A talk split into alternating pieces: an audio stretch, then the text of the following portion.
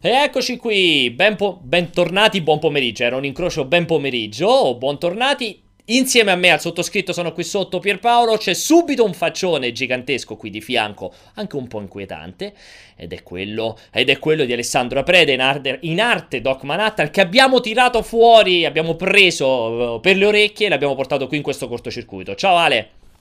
Ciao ragazzi, eccoci qui. E ovviamente dall'altra parte, che voi ancora non lo vedete ma fra poco lo vedrete, eccolo lì giù, c'è il buon Aligi che mi è venuto a fare compagnia in questi 2 giorni in quel di Terni. Buongiorno, sì, mi hanno coperto di action figure per rendermi il più esteticamente accettabile possibile. Domani poi sulle spalle, esatto, le avrai sopra la faccia possibilmente. Allora, perché siamo tutti e tre riuniti qui? Siamo riuniti qui ovviamente per il Tokyo Game Show. Tokyo Game Show che è aperto, diciamo, è iniziato effettivamente quest'oggi. In realtà adesso, mentre stiamo facendo questo cortocircuito, si è chiuso da abbastanza ormai, perché è praticamente notte fonda da quelle parti. C'è stato l'intero primo giorno che era solo riservato alla stampa, domani sarà un altro giorno solo riservato alla stampa, sabato e domenica invece sarà aperto al pubblico. In realtà questo Tokyo Game Show, come capita ormai da un po' di anni, si anticipa con conferenza Sony e con una serie di eventi, di pre-eventi, come avviene poi alla fine anche alle 3 ormai. Certo. In particolare, se non sbaglio, c'era stato un corposo pre-evento di Bandai Namco, forse qualcosa anche di Sega o di qualcun altro, c'era stato qualcosa con PlayStation VR, c'era stato un po' di roba, e poi ovviamente c'è stata la fiera vera e propria. Allora, prima di iniziare con i saluti di rito e tutto quanto, e di fare tante belle chiacchiere per queste 2 ore, vi ricordo, soprattutto te Ale, purtroppo c'hai 2 ore di angoscia qui con noi oggi a parlare del Tokyo Game Show, eh? Mi metto comodo. Esatto, comodissimo, tranquillissimo. Allora, il sommario, facciamo passare al volo, così diciamo velocemente di che andiamo a parlare in questa puntata. Facciamo un po' di chiacchiere, quello che stiamo facendo adesso, poi faremo una specie di piccolo excursus che non c'entra niente con il Tokyo Game Show, però insomma avevamo qua Ligi, è stato un po' una, vabbè, non una rivelazione, diciamo una conferma di, un po' anche una rivelazione, perché non tutti ci puntavano su questo Super Mario Odyssey, visto le primissime volte. In realtà Ali è tornato super entusiasta e poi ce lo dirà. E poi iniziamo ovviamente con il TGS vero e proprio, conferenza PlayStation, faremo di nuovo il punto della situazione su quella che è stata, Monster Hunter World e Left Alive, quindi i 2 titoli che hanno catalizzato proprio l'attenzione per quello che riguarda la conferenza PlayStation, ma secondo me a grandi linee anche per quello che riguarda il Tokyo Game Show, perché non ho visto in questa prima giornata venire fuori dei grandi successi o dei grandi annunci. E poi chiuderemo con Code Vein, naturalmente, quindi con un titolo che rientra tra la roba vista al pre-evento di Bandai Namco. Allora, ne approfitto per ringraziare regia, ne approfitto per salutare e ringraziare tutti voi che state in chat, moderatori e tutti quanti, ma passiamo a fare queste 2 chiacchiere, quindi sì. Il primo cui inizio, Ali, sei te. Ok. TGS. Visto che dobbiamo chiacchierare un po' di cazzi nostri in questa prima, ormai abbiamo 10 minuti scarsi perché saremo velocissimi. Aligi e il TGS, un rapporto d'amore, un rapporto di odio, un rapporto mai consumato? Un rapporto di indifferenza, credo che sia più che altro, no, perché per carità il TGS è sempre quell'occasione discretamente interessante in cui vedi come funziona l'industria videoludica giapponese. E pur amandola a una certa cerchi di distaccartene, perché soffri nel vedere certe cose. È un po' come il figlio, quello un po' maldestro. Esatto, quello un po' maldestro che dici gli voglio bene, però ma lo so che finirà male. Okay. Però è interessante perché è una fiera estremamente particolare, molto colorita, piena di cose spettacolari anche da vedere, ma è più una fiera cazzona, diciamo che anche giornalisticamente quando vai là sei quasi sempre consapevole che non farai realmente un coverage di grande peso, sì, perché si parla comunque di annunci. Adesso la situazione è un po' cambiata, ma precedentemente erano annunci quasi Japan only, quando la loro industry comunque era ancora molto più conservatrice rispetto a come era adesso. Era una fiera quasi esclusivamente nipponica, quindi il 90% di quello che usciva rimaneva sia a livello di appetibilità commerciale, sì, che alle volte proprio di uscita in Giappone. Ad oggi non è più così, lo ha dimostrato anche la conferenza Sony che abbiamo visto insieme. È tutto molto più globalizzato, molto più esteso a livello internazionale, ma comunque non è un palco dove escono le bombe, perché si parla comunque di un palco estremamente localizzato. Sì. Quindi loro chiaramente presentano cose appetibili per il mercato giapponese, per il mercato nipponico, ma poi quando si tratta di mercato occidentale è difficile che esca qualcosa di veramente spettacolare. Già il fatto che sia uscito qualcosa come Left Alive è un mezzo miracolo, però ogni tanto capita che qualcosa salti fuori, perché ci sono comunque in Giappone team come i Vanillaware, come i Platinum, come i From Software, che ogni tanto tirano fuori quella bomba nucleare che anche da noi comunque...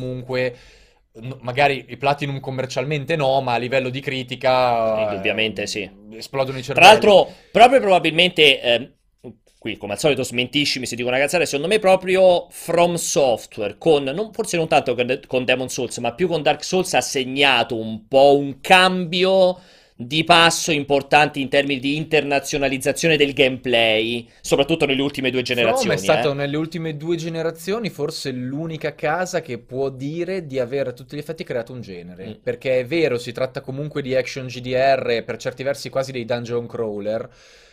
Fatto sta che il Souls-like è diventata una cosa così riconoscibile da aver influenzato tutto il resto. Una miriade di produzioni 2D e 3D, quindi una cosa che proprio esula dalla forma iniziale del gioco. È stata una cosa abbastanza epocale, che era da tanto che non succedeva, era che da tanto Giappone che non arrivava il genere, che ha un po' smosso le cose, perché comunque per da un certo punto di vista questa casa, che comunque era nipponica al massimo, perché ti ricordo che i From erano veramente quella casa di sviluppo che i giapponesi e basta, e tutti gli altri non capivano cosa cazzo stesse succedendo a schermo. No, comunque da From arriva anche Armored Core, che è proprio una roba, è esattamente quella roba lì, cioè che io li ho giocati e li ho amati, ma come ti dicevo io sono un giapponese, ho un problema, ho vari problemi, però qua hanno un'appetibilità molto limitata, che improvvisamente fanno un gioco che doveva concettualmente avere un'appetibilità così e invece esplode commercialmente, diventa mondiale. Quella dimostrazione che anche facendo loro possono vendere, e infatti ha risvegliato il drago, perché comunque tralasciando Nintendo che comunque lavora sempre per con equilibri suoi e con ritmi suoi, tutti gli altri hanno detto oh regà proviamo, e sono uscite fuori cose incredibili quest'anno. Allora Ale, ti tiro invece a te adesso in ballo. Allora vabbè, Alessandro, io non ho fatto una presentazione degna di nota con gli applausi e tutto quanto. Vabbè Alessandro, a parte chi segue su multiplayer magari lo ha conosciuto da pochissimo vedendo la rubrica video, vedendo alcuni dei suoi iscritti. In realtà Alessandro ha uno storico spaventoso, e comunque ricordiamo sempre che appunto il suo sito, il suo blog è sicuramente, non so se è ancora in top 3 fra i blog più visti in Italia, una roba del genere. Mi ricordo tempo fa eri proprio sulla super cresta dell'onda col tuo antro, credo che tu ci sia rimasto, ma soprattutto tu hai uno storico importantissimo in termini di copertura del mercato dei videogiochi, tra l'altro con grande focus sulla parte giapponese, se non ricordo male. Eh sì, perché da grande amante del Giappone ci sono stato un casino di volte, anche al Tokyo Game Show ho fatto credo 5 edizioni di fila, tipo tra il 2007 e il 2011, e ho visto pian piano, la mia è una storia d'amore ma finita male. Non è una storia d'amore finita male per colpa tua o per colpa loro, per colpa dell'altro? No, per colpa del Giappone, perché l'entusiasmo dei primi anni, dovuto non solo ad alcuni titoli particolari che riuscivi a vedere, vedevi il nuovo Metal Gear, vedevi dei titoli che sarebbero diventati famosi dopo un po' di tempo. Io ricordo di aver provato Demon Souls, ovviamente un gioco di cui, come ricorderete, all'inizio non era distribuito nemmeno in Europa quando è uscito prima sul mercato giapponese e quello americano, e ricordo che provai questa demo, era la parte iniziale del gioco, e l'affrontai con il piglio svagato di chi gioca la parte iniziale di un action adventure. Sono morto tipo 12 volte nei primi 30 secondi e dicevo cacchio, è difficile. e questo fu il mio impatto con Demon Souls. E poi c'erano dei giochi che, come dicevate prima, erano tipicamente giapponesi, il simulatore di terremoto e cose di questo tipo. E per simulatore di terremoto intendo non un gioco della serie dedicata al terremoto, ma proprio un macchinario che simulava una stanza scossa da un terremoto. E tu che facevi? Tu stavi dentro, però non avevi nessun tipo di controller, niente, ti beccavi il terremoto, punto. Era una giostra da circo, e ti cadevano in testa i piatti. Era il Tagada, praticamente, il Tagada giapponese. Esatto. Perché siccome loro hanno questa grande paura del terremoto, è come sconfiggerla giocando al terremoto. Subendo un terremoto finto, praticamente. Esatto. Allora, hai visto pure tu questa parabola discendente, metto una storia d'amore finita male, perché? Perché nel corso degli anni lo spazio espositivo era sempre minore, c'era sempre maggiore spazio tra un padiglione e l'altro, cioè uno stand e l'altro. Grossi nomi venivano pian piano a sfilarsi, al di là di assenze storiche come Nintendo. Ricordo che sì, nei primi IGS che ho fatto io anche Microsoft aveva degli stand enormi. Ricordo un'intera edizione in cui si sentiva soltanto la musica di Halo, credo fosse Halo 3, e non potevi girare senza sentire questa musica ovunque. Arrivavi a casa completamente distrutto, cioè, avevi voglia di bruciare qualsiasi action figure di Master Chief avessi in casa, e lo spazio era sempre più rivolto al gioco per cellulare. Sì. Ora, questo sia perché il mercato si è evoluto in quella direzione, leggevo proprio oggi su Multi la notizia del valore del mercato giapponese dei videogiochi, che è un terzo di quello che era 10 anni fa, e tutto si è puntato sui giochi per cellulare. Basta entrare nella metropolitana e si scopre immediatamente. Cioè, non è questo grande mistero il perché. Sì, tra l'altro hai detto benissimo, proprio sulla questione delle vendite, a questa Gamescom di Colonia c'era stata appunto la dichiarazione della cancelliera Angela Merkel, che diceva che confermava e annunciava che il mercato tedesco aveva superato anche il mercato giapponese, diventando il terzo mercato mondiale, levando probabilmente, penso, la Corea o qualcosa, la Cina, che probabilmente farà dei numeri a sé stanti, però ormai è America, Inghilterra, Germania, quando una volta il mercato giapponese era una roba spaventosa per quello che riguardava il mercato dei videogiochi. Quindi quasi... Allora, non lo so Ale, non so se sei d'accordo con me, perché parlare forse di involuzione è eccessivo, perché sembra proprio che si sono morti dentro se stessi. Sembra un po' un ritorno a prodotti o comunque visioni esclusivamente riservate al loro mercato, cioè quasi quel vecchissimo protezionismo di una volta, dove una volta solamente se eri un grande giocatore potevi apprezzare quel tipo di gameplay o quel tipo di produzione, e quindi li andavi a ricercare. Oggi sembra che loro sono ritornati un pochettino, si sono richiusi in se stessi, senza però avere più quel portato di innovazione che avevano 20 anni fa, 15 anni fa, 10 anni fa. Non so se sei d'accordo. Questo è sicuramente vero, perché sono tanti gli autori giapponesi, i game designer giapponesi, che negli ultimi 5-6 anni hanno lanciato un grido d'allarme indicando come è morto il loro mercato dal punto di vista dell'innovazione e della creatività. A parte delle felici eccezioni, fortunatamente la spinta innovativa che si aveva anche solo 10 anni fa nei videogiochi giapponesi non c'è più. Dall'altra, più che un'involuzione, è proprio un'evoluzione verso un altro mercato, perché i giochi portatili hanno sempre rappresentato una fetta importantissima dell'industria giapponese negli ultimi 20 anni. E tutti quelli che vedevi 10 anni fa giocare con un Nintendo DS, con una PSP metropolitana, ora semplicemente non esistono più. Vado in Giappone da 15 anni e ogni anno ho visto sempre meno gente giocare con le console in portatilità, nei mezzi pubblici, e tutto quel pubblico si è gettato sugli smartphone, perché semplicemente è un mercato che per loro è partito prima del nostro.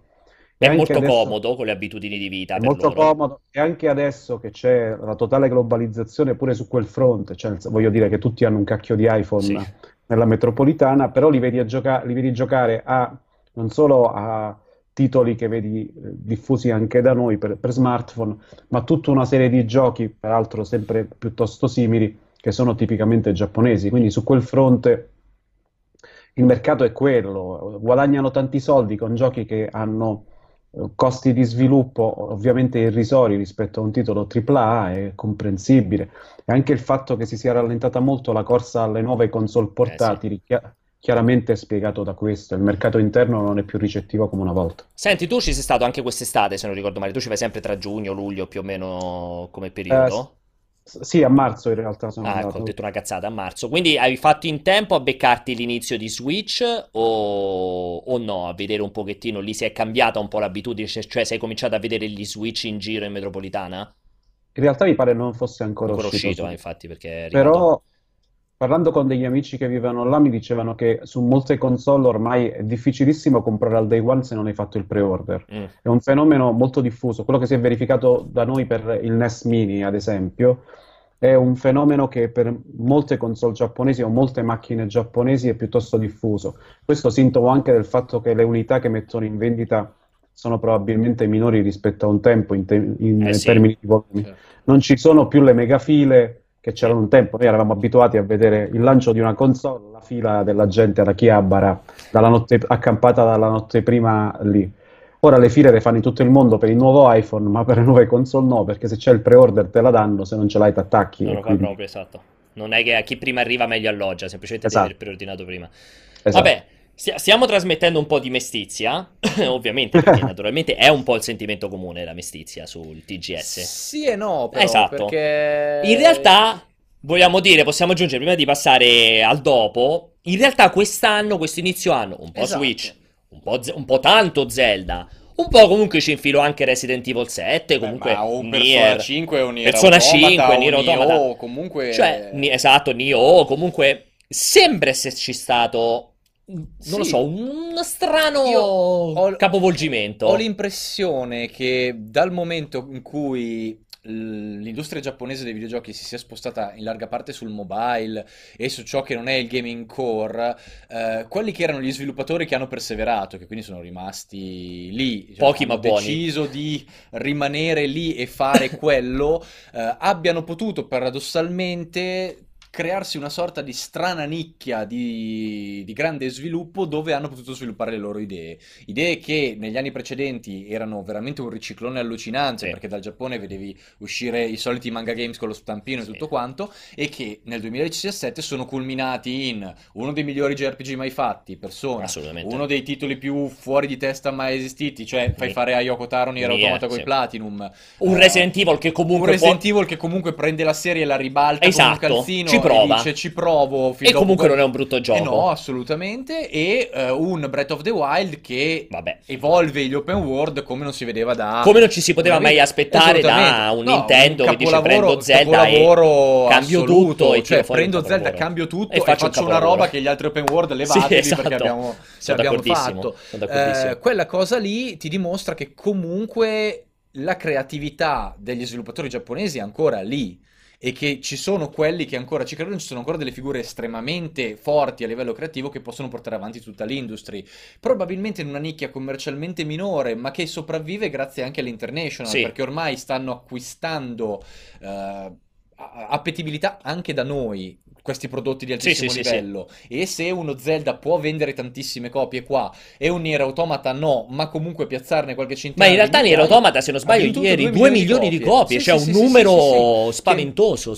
Ma perché ma è andato benissimo anche su PC, esatto, Nier Automata, ma perché stanno capendo innanzitutto che il PC mercato è una cazzata, è florido, sì, perché il mercato PC è un mercato che si fidelizza, esatto. E se tu gli dimostri rispetto, sì. Gli utenti si fidelizzano, quindi comprano i tuoi giochi. Vanquish non se l'era cacato nessuno, è uscito su PC ed è diventato sì, è vero, cioè Bayonetta, ma è la cosa poi più lontana, perché cioè se tu devi immaginare, qui pure non so se Ale è d'accordo, ma se tu devi immaginare il gioco giapponese, cioè la cosa più lontana che puoi immaginare dal mercato PC in assoluto, certo. Cioè, e invece però, sembra che sul mercato PC questi ultimi due anni Vanquish.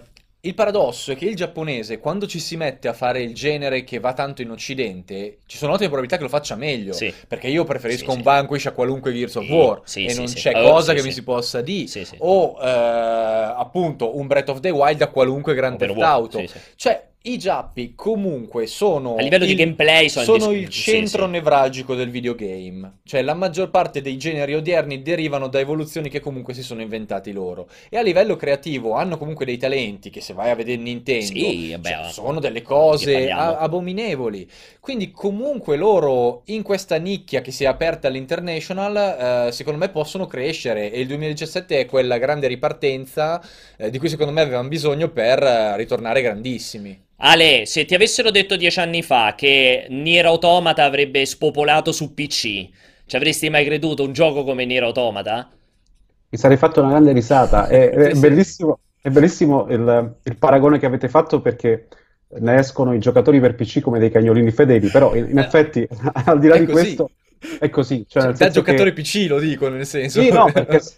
è una community comunque molto hardcore, quindi se la premi con dei giochi di cui ne vale la pena. Vanquish finì in mezzo a tanti altri titoli e purtroppo si è perso, sì. nonostante fosse un gioco di valore, come praticamente tutta la produzione Platinum, l'80% della produzione Platinum, tranne quelli brutti su licenza che hanno fatto negli ultimi anni. Che è meglio far finta che non l'abbiano fatto. Il famoso Team B. Esatto. Tranne quella roba che hanno fatto fare ai cuginetti poveri, esatto. Corra e maltrattati ninja, sì. Sì, sì, i Transformers, quelle robe fatte per Transformers non gli era uscito neanche male. Vabbè, perché è una roba, sì, su licenza, allora ci chiudi tutti gli occhi, perché altrimenti era proprio un gioco dimenticabilissimo. No, sì, durava 3 ore, però erano 3 ore di, un certo spazio. Sì. Diciamo che per gli standard Platinum non era un gioco Platinum, ovviamente, no? Esattamente. E io volevo aggiungere anche un'altra cosa, che secondo me, non so se è una mia teoria bislacca, ma il rapporto, l'involuzione comunque del Tokyo Game Show non a caso è coincisa con la nascita della Gamescom, perché parliamo dei primi anni di questo decennio. Nasce la Gamescom, cala il TGS, perché una vetrina che si presentava in mezzo all'E3 e al Tokyo Game Show ovviamente toglieva visibilità. I numeri enormi che faceva la Gamescom hanno portato molti sviluppatori a presentare lì la loro roba, anche se temporalmente era molto vicino all'E3, e quindi rimaneva poca roba, poco spazio per titoli occidentali, e ne abbiamo visti diversi, per esempio alla conferenza Sony PS4. Hanno sempre fatto ciccia nel Tokyo Game Show, ce n'erano un po' di meno. Il concetto che mi sono fatto è che Gamescom e TGS ormai fanno una somma zero, cioè quando uno va un po' male l'altro va un po' meglio, cioè la Gamescom era un po' così così, al TGS è uscita un po' più di roba, semplicemente perché i titoli non puoi mostrarli uguali tutte e due le fiere. Sì, guarda, sono molto d'accordo con te, estremamente d'accordo con te, anche se... Secondo me io ho sempre detto che secondo me la Gamescom sta comunque seguendo una parabola discendente negli ultimi 3-4 anni, nel senso che comunque le 3, volente o nolente, è tornata a gravitare tantissime attenzioni, perché comunque rimane la prima fiera dell'anno di settore, cioè comunque come è posizionata proprio a livello temporale, è la prima, è la più comoda dove fare annunci. La Gamescom continua a essere troppo vicina, il Tokyo Game Show continua a essere troppo giapponese, quindi... Cioè l'E3 ormai sta riprendendo tutte le attenzioni in generale. Alla Gamescom rimangono i numeri. Sì, il tutto Gamescom, peraltro comunque in una tendenza generale di calo di importazione delle fiere. Comunque perché, come dicevamo anche durante l'E3, tutti preferiscono fare il proprio evento. Giustamente, giustamente. Perché più coverage così non puoi averne. Sono 2 anni che continuiamo a ripetere che quella che sta vincendo è Electronic Arts, che si fa il suo pre-evento 1 giorno, 2 giorni prima delle 3, approfittando del fatto che tutti si sono spostati a Los Angeles. Tu 1 giorno prima, 2 giorni prima di tutte le altre conferenze mi vedi solamente i miei giochi. Lei ha fatto un evento consumer puro, una paraculata, ma non gliene frega niente. Sicuramente quest'anno aver avuto la Gamescom un po' più triste del solito, con l'assenza di Sony per, mi sembra, il 3º anno di seguito, ha permesso al Tokyo Game Show di tirar fuori il Monster Hunter meglio, il Left Alive meglio, che magari 3 anni fa, hai detto benissimo Ale, l'avrebbero annunciato in conferenza Sony alla Gamescom. Poi quello che alla TGS fa Namco, perché Namco fa l'evento, così ha il coverage di tutti i suoi giochi prima, e tanto di cappello, è una mossa incredibilmente furba. Comunque io direi che ci siamo fatti il nostro minutaggio molto più lungo del previsto. Parlavamo di Zelda, dicevamo prima che è stato anche quello, allora, dire un fulmine a ciel sereno è esagerato, perché tutti si aspettavano un titolo bello, essendo lo Zelda nuovo dopo anni e anni, nessuno si aspettava una roba tale Zelda, esatto.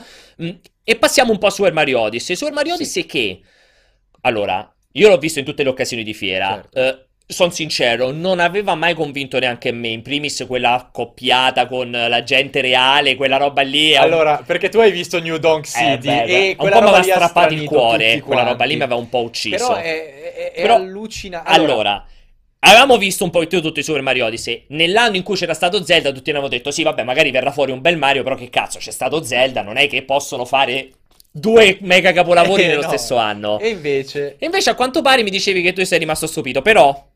Prima che tu ci racconti un commento, facciamo passare, visto che abbiamo la solita micro video anteprima di 90 secondi che vi riepiloga ovviamente cos'è Super Mario Odyssey se ce ne fosse bisogno, ma vi dà anche qualche info sulle ultime novità rilasciate. Quindi vediamo la video anteprima e torniamo qua a parlarne.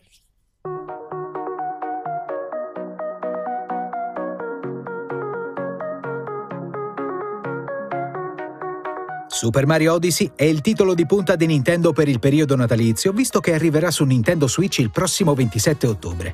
La casa di Kyoto deve essere ben consapevole della sua qualità, perché finora non ha certo lesinato le informazioni. Anche durante gli eventi ha mostrato sempre demo molto sostanziose, culminate in una recente prova di ben 3 regni, il Cup Kingdom, il Seaside Kingdom e il Luncheon Kingdom. Le impressioni, come prevedibile, sono molto positive. Odyssey è un Mario come nessun altro, dotato di una varietà spaventosa legata alla capacità di Cappy di prendere possesso dei nemici. Il level design è di grande qualità e mette di fronte a sorprese costanti. L'unico difetto del gioco sembra quindi essere la qualità artistica altalenante di certi mondi. Tra i tre appena provati, per esempio, il Luncheon è con ogni probabilità il migliore. È infatti enorme, ricco di lune nascoste e sempre più esplorabile. Vanta poi di una serie di trovate fuori di testa che a tratti avvicinano Mario più a un adventure game che a un vero e proprio platform.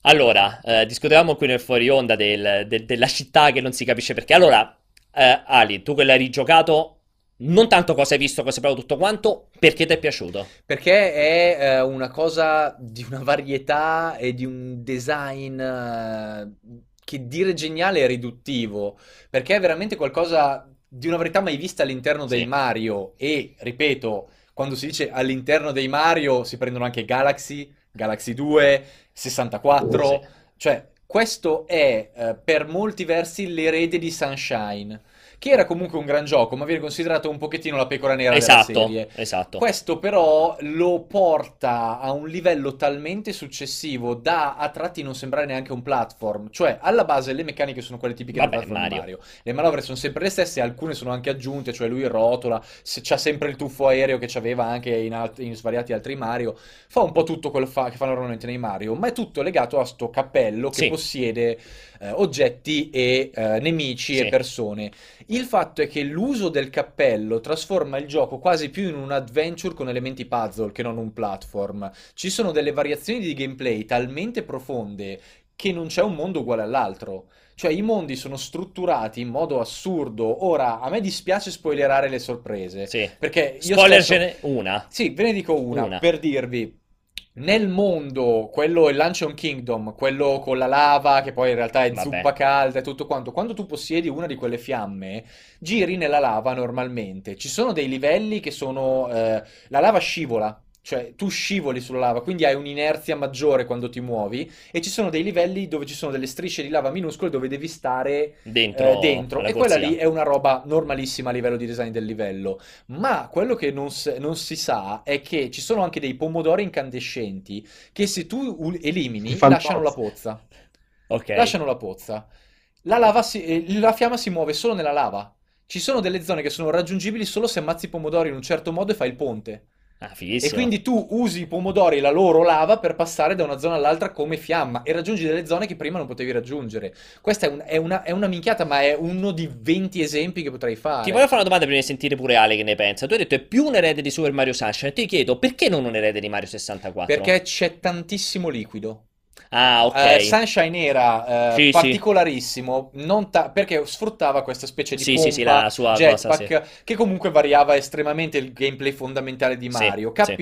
Fa la stessa cosa in 200 modi diversi, cioè muta il gameplay fondamentale, ma lo fa in un quantitativo di modi a dir poco folle legati al mondo di gioco, che ha permesso ai designer a tutti gli effetti di modificare qualunque mondo a piacimento, perché loro possono inserire veramente qualunque cosa in quei mondi e fartela giocare, fartici divertire, persino delle fasi action, delle fasi estremamente puzzle, delle fasi platform particolarmente complesse, delle corse, qualunque cosa. Cioè c'è la parte anche a New York Donk City dove guidi la macchinina, capisci che qualunque roba gli è passata per la testa l'hanno infilata.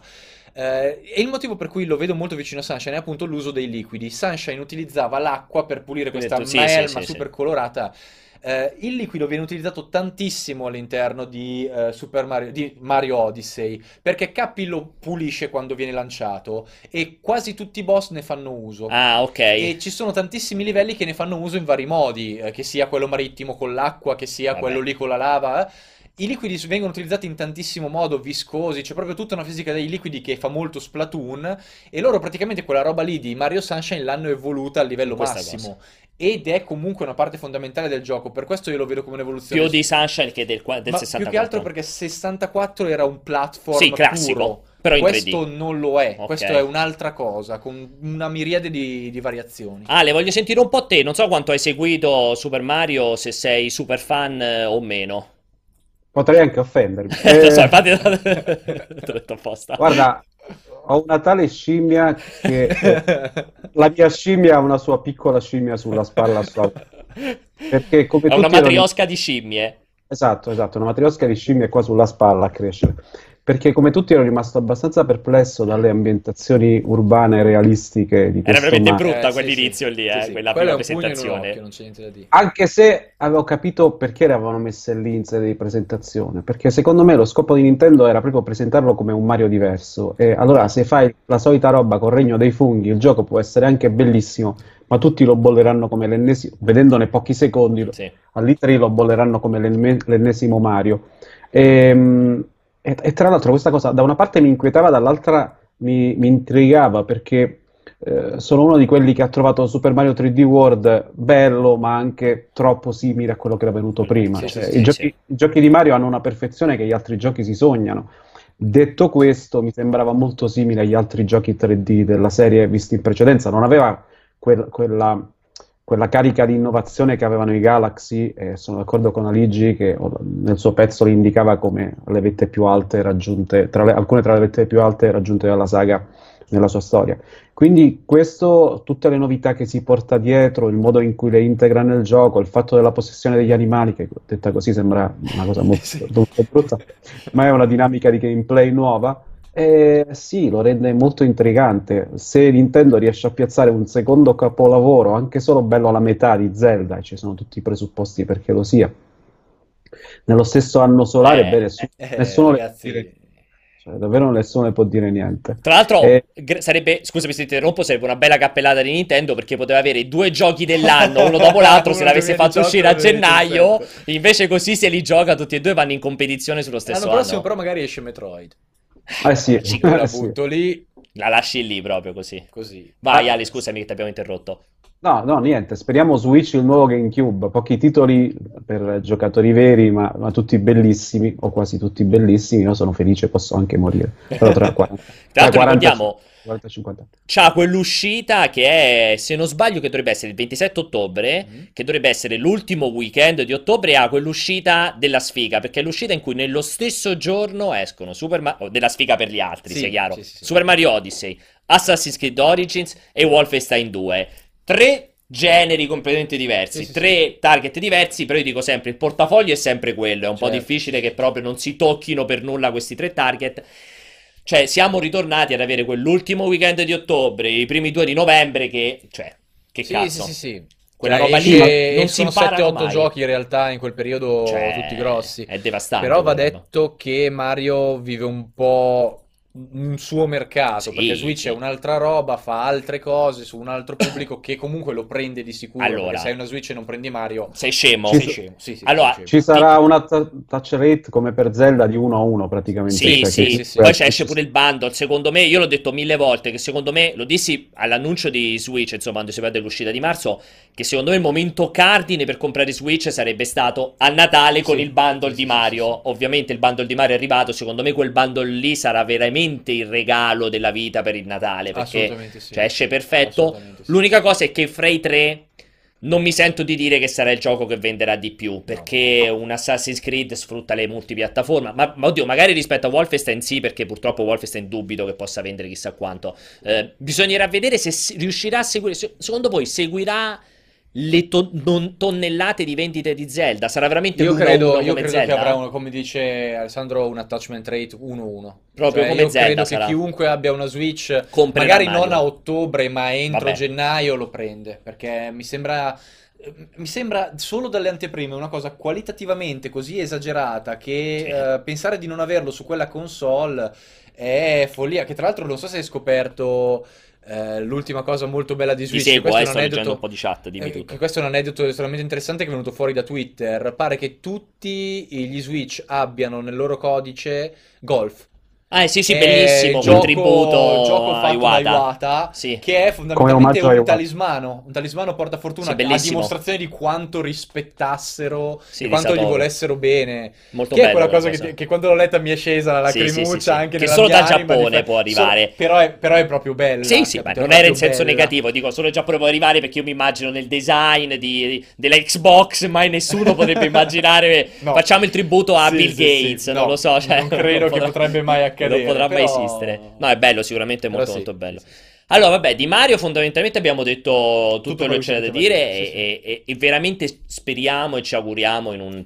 Se è bello la metà di quello che sembra, continuate a dire, sì, è impossibile che possa fallire. Assolutamente sì. Però questo, come ho detto prima, come ho detto all'inizio della puntata, era un po' una digressione, perché in verità su Mario Odyssey, come ha detto prima Alessandro, come dicevamo, Nintendo ormai sono anni che non... a nessun tipo di collaborazione con il Tokyo Game Show, si è separata. Io mi ricordo i tempi d'oro del... come si chiamava? Lo Space World, Ale, mi ricordo bene, si chiamava lo Space. Sì, sì, facevano il loro evento a fine anno, o a settembre. Ma erano gli anni in cui del Tokyo Game Show c'erano due edizioni. Doppia versione, brava. Quella primaverile e quella autunnale. Esatto, i tempi d'oro, vabbè, proprio un altro periodo completamente differente. Poi si è completamente staccata in tutti i modi dal Tokyo Game Show, però insomma accadeva questo evento che tu sei andato a vedere, insomma questa cosa che sei andato a vedere Super Mario, quindi era giusto parlarne in questo frangente. Però adesso iniziamo veramente a parlare di Tokyo Game Show e io ho pensato bene che il modo migliore per iniziare a parlare del Tokyo Game Show non poteva che essere con un video di colore, come si dice in gergo, cioè un video chiamiamolo di svago, semplicemente, che ha ripreso Umberto, quindi questo è farina del nostro sacco, l'ha ripreso Umberto mentre girava per il Tokyo Game Show, si è fermato a uno delle decine di stand che erano lì sul posto, e ha ripreso praticamente quello che avveniva, cioè la presentazione di questo gioco, che non credo neanche sia necessario di scriverlo. Io non so, spero che Alessandro in qualche modo lo riesca a vedere, perché io purtroppo non l'ho infilato in scaletta. Ve lo facciamo vedere, dura circa 1 minuto e mezzo. Dopo lo commentiamo, perché secondo me è un bel rappresentante del Giappone.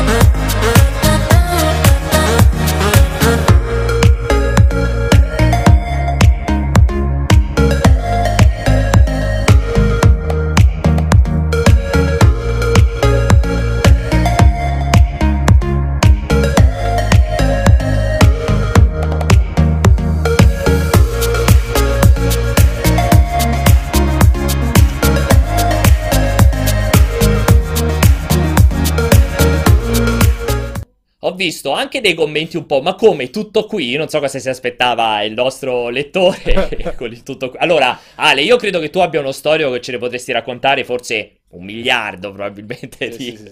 1000 milioni probabilmente, però...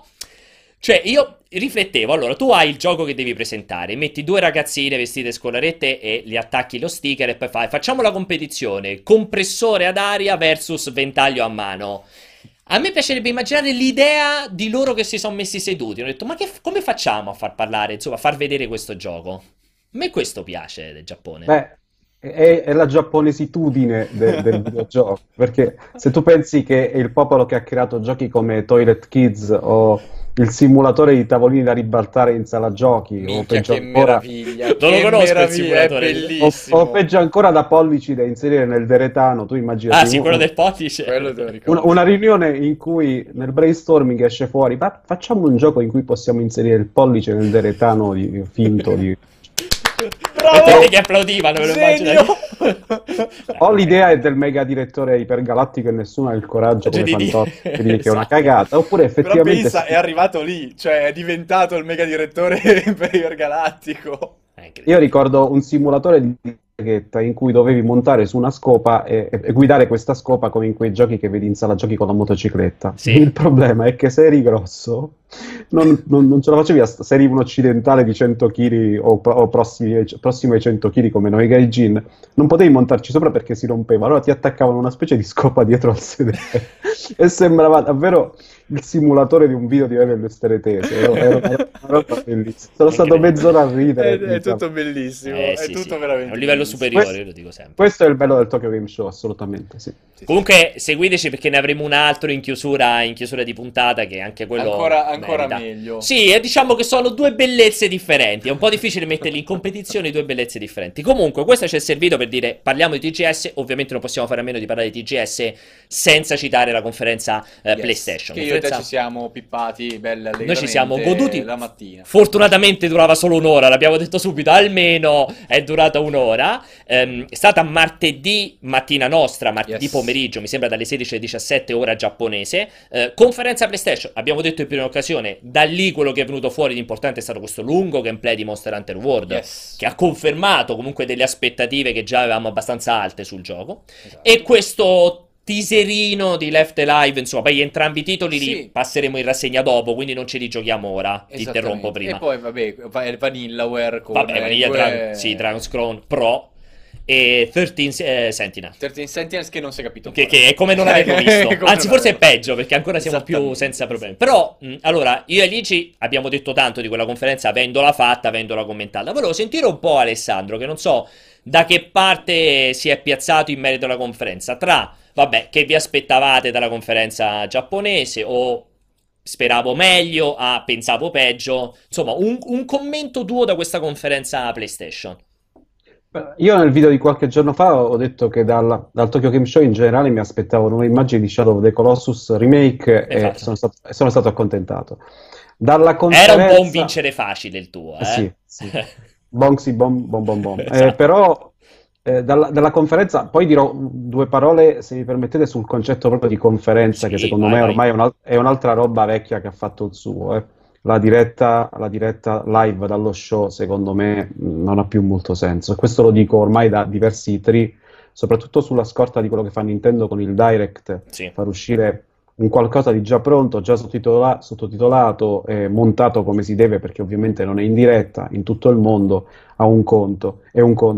Fare una conferenza in cui fai semplicemente vedere una serie di trailer sul palco, secondo me non ha molto senso, perché c'ha gli imprevisti del live, che qualcosa magari non ti funziona bene, e non c'ha il carattere di spettacolarità che le conferenze prima avevano quando avevi molti ospiti sul palco. Io ricordo tanti E3 in cui vedevi Beatles, arrivava Pelé durante la conferenza di Ubisoft, aveva un senso perché c'erano degli ospiti, era effettivamente uno spettacolo in cui le sorprese venivano centellinate. Negli ultimi anni si affretta a dimostrare che la macchina è performante, ti buttano lì 50 trailer uno via l'altro, ce n'è qualcuno nuovo, altri sono uguali a quelli che hai visto nelle conferenze precedenti, ovviamente parlo degli E3 in questo caso.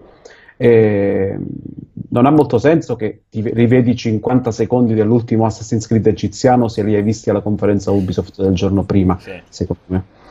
Per quanto riguarda il Tokyo Game Show, ci sta comunque un discorso che ha senso affrontare, ci può stare, anche se allora da un lato ti dico sì, hai perfettamente ragione, perché ovviamente il montaggio, la preparazione a tavolino ti tira fuori per forza una roba con più, anche comunque meglio gestita nei tempi, proprio con più, riesci a seguirla più facilmente. Però non ti nascondo che secondo me ancora la componente della presentazione dal vivo con il pubblico è quella roba tipicamente americana, perché naturalmente nasce da lì, insomma, ricordiamoci tutte le conferenze Apple, cioè questa cosa del palco con la gente, con le presentazioni, le slide, questa roba che fa sicuramente tanto anni 90, ha comunque ancora un suo fascino della sorpresa che secondo me il video, tutto sparato di seguito da 15-20 minuti, non lo so quanto ti riesce a trasmettere, perché comunque, cioè, Nintendo, poi ti lascio parlare, Nintendo secondo me c'ha una sua forza che... Nel suo Direct alla fine riesce a focalizzare tanto, in modo molto forte, i suoi prodotti e i prodotti per la sua console. Secondo me Microsoft e Sony non riescono ad avere una così forte omogeneità nel dover far vedere da FIFA a Battlefront. Cioè non vorrei che diventa ancora più mashup di trailer e basta. Questo mi preoccupa un po'.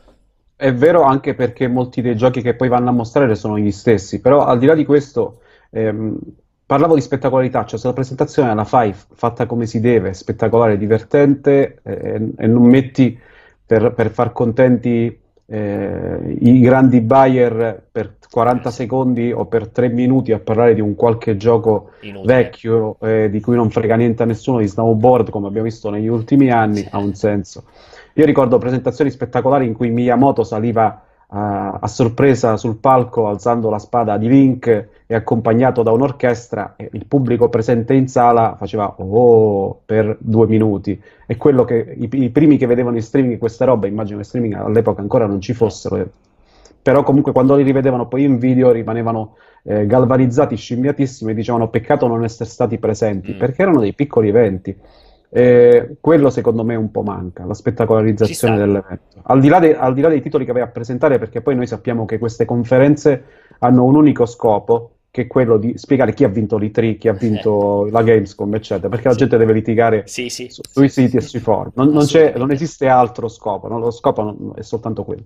Però tornando a Sony, ho visto dei giochi interessanti, almeno per me che sono un nerd con dei gusti particolari, perché al di là del nuova versione di Dragon's Crown, che attendo con grande ansia perché il gioco mi piace moltissimo, sono ingiustificatamente scimmiato anche per Battle Operation 2, il nuovo gioco di Gundam, perché nella mia vita avrò giocato 40 giochi di Gundam, di cui me ne sono piaciuti 1,5 forse, e i giochi della serie Operation sono concettualmente fighissimi, perché farti vedere la guerra dall'altezza dei soldati, quindi vedere i mech dal basso, i mobile suit dal basso è figo.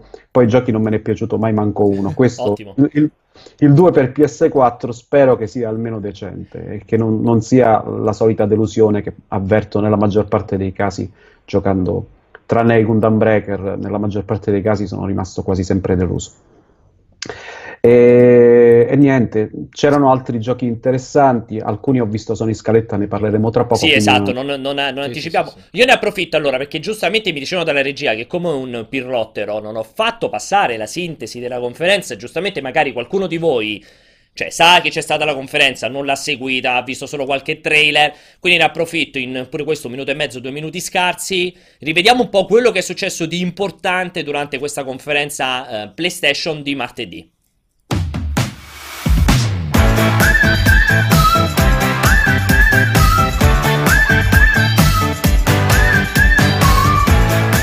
Il Tokyo Game Show 2017 è appena iniziato, ma la fiera nipponica ha già mostrato molte delle sue novità. La tradizionale conferenza Sony è infatti arrivata con 2 giorni d'anticipo rispetto all'apertura ufficiale, rivelando tutte le novità in arrivo su PlayStation 4. Sul palco dello Shinagawa Intercity Hall, Sony ha aperto le danze con un lungo trailer riepilogativo dedicato alla line-up della sua console. Sono poi state presentate 5 nuove colorazioni per i controller e 2 nuove edizioni della console, dedicate rispettivamente a Gran Turismo Sport e a Call of Duty World War II. Dopo un nuovo trailer di Ni no Kuni, sono state mostrate anche delle inedite sequenze di gameplay per Dynasty Warriors 9, che arriverà nei negozi all'inizio del 2018 assieme a una PlayStation 4 a tema. Durante il trailer di Dissidia Final Fantasy NT è stato invece presentato Noctis di Final Fantasy XV, che il 30 gennaio farà quindi parte del roster del gioco. Un nuovo video di Shadow of the Colossus ha dimostrato le novità grafiche del remake, seguite dall'annuncio della versione rimasterizzata di Dragon's Crown. Intitolata Dragon's Crown Pro, la remastered sarà disponibile in Giappone dal 25 gennaio e avrà pieno supporto al 4K. Con Final Fantasy IX si rimane in tema di porting per PlayStation 4, visto che l'annuncio di Square Enix è stato seguito da una sezione dedicata alle nuove versioni di alcune visual novel di Idea Factory. Tra i titoli tipicamente giapponesi non poteva poi mancare un nuovo Gundam, intitolato Mobile Suit Gundam, Battle Operation 2 è in arrivo nel 2018. Molto spazio è stato dedicato anche a PlayStation VR. La realtà virtuale avrà infatti diversi nuovi giochi e tra i più significativi non si possono non citare i rifacimenti di classici come The Zone of the Enders, The Second Runner e The Gungrave. Nuovi trailer sono arrivati anche per il nuovo progetto di Vanillaware per Teen Sentinels, Aegis Rim e Yakuza First of the North Star. Il gioco ispirato a Kenshiro arriverà in Giappone il 22 febbraio 2018. Confermato per il 2018 anche Detroit Become Human, mentre il nuovo progetto Supermassive Games Hidden Agenda arriverà in Europa il prossimo 25 ottobre. Tra gli annunci più interessanti spicca Left Alive, un survivor sviluppato da Square Enix che vanta un cast di sviluppatori d'eccezione. In chiusura è stato infine dedicato tanto spazio a Monster Hunter World. Infatti il nuovo capitolo della serie Capcom ha ora una ricca Collector's Edition e una data d'uscita per le versioni console, entrambe previste per il 26 gennaio 2018 in contemporanea mondiale.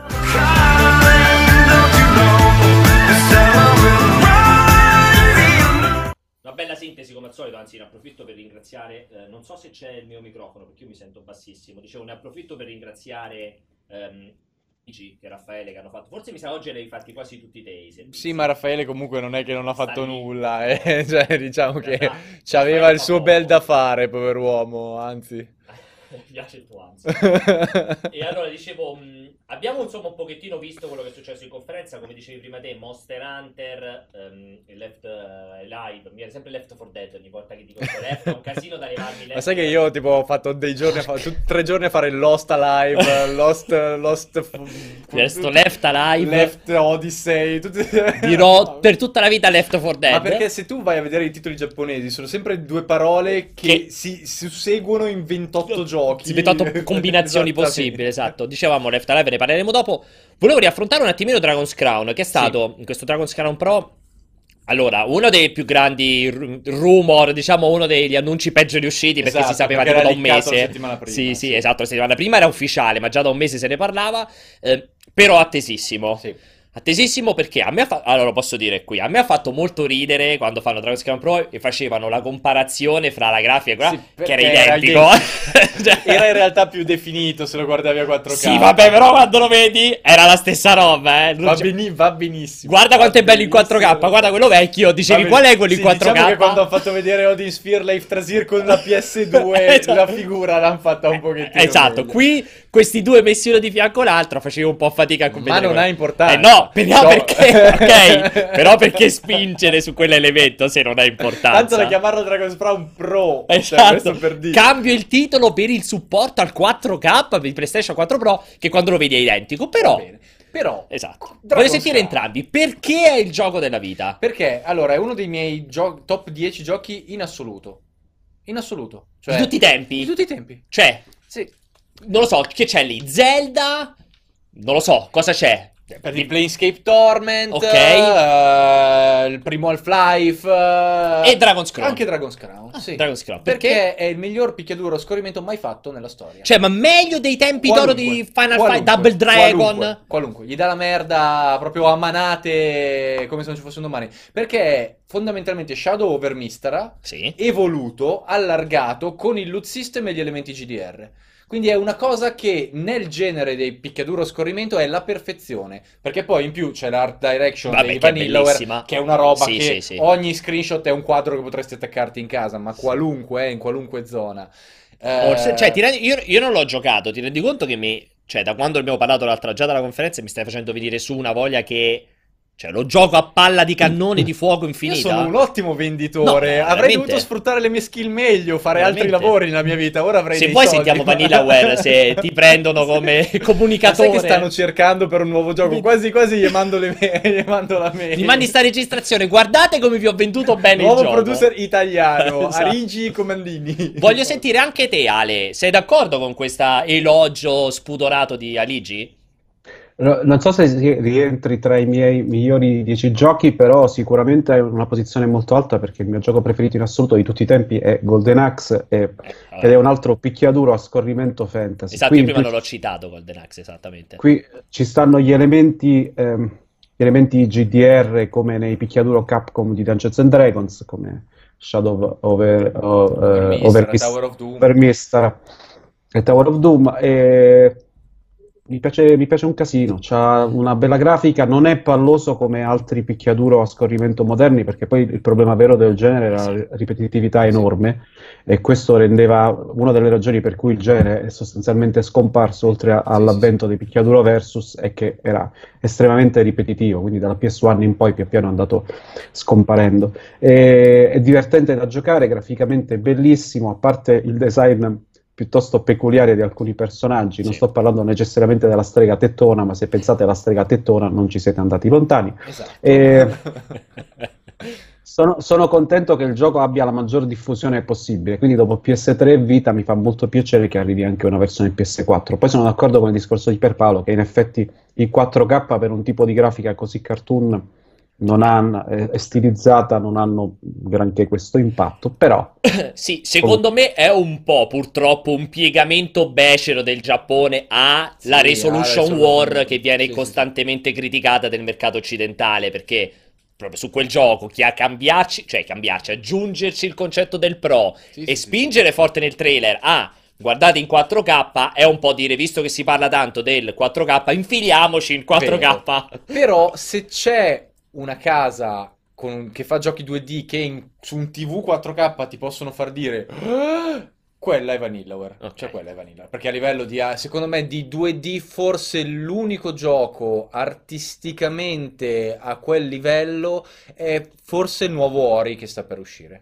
cioè che è forse addirittura meglio, perché è una cosa incredibile, però che mi abbia dato quelle sensazioni lì di bellezza, gioco 2D di bellezza, solo quello e Vanillaware, perché poi tutti i giochi Vanillaware sono meravigliosi, perché Muramasa è Odinsphere, Frasier è stupendo, cioè persino se vai a riprenderti quelli che non sono mai usciti dal Giappone sono tutti bellissimi, cioè loro sono dei mostri. D'altronde Alessandro parlava prima di Tower of Doom, Kaminari, che è il fondatore, era il director, era l'art director di Tower of Doom, cioè quindi lui ha fatto i picchiaduro di Capcom, da cui poi Dragon's Crown si è sviluppato fuori. Quindi è la naturale evoluzione, è proprio il successore spirituale, e quella roba lì io che ci ho consumato tutte le paghette di quando ero piccolo su Shadow of Mistara, non posso non amarla visceralmente, proprio sono fuori di me per il fatto che arriva, anche perché io ho dato via la PS3 e ho solo Dragon's Crown PS3, quindi adesso lo posso giocare solo. Finalmente, puoi andare avanti. Esatto,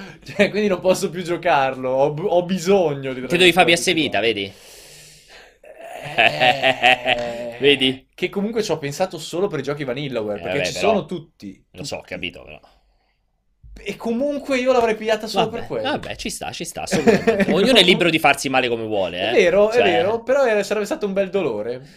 Allora, direi che intanto, mentre andiamo avanti, ci siamo giocati la prima ora, la prima metà di questo cortocircuito. Andiamo veloci, parlando proprio di dei due titoli centrali della conferenza PlayStation. Partiamo ovviamente da Monster Hunter World, noi abbiamo messo questa titolazione, è il Monster Hunter definitivo? Prima di sentire un po' la risposta di Ali e Ale, andiamo a vedere come al solito una nostra breve video anteprima, così se per sbaglio non sapete che cazzo è Monster Hunter World, almeno in pochissimi secondi, in pochissimi minuti lo saprete.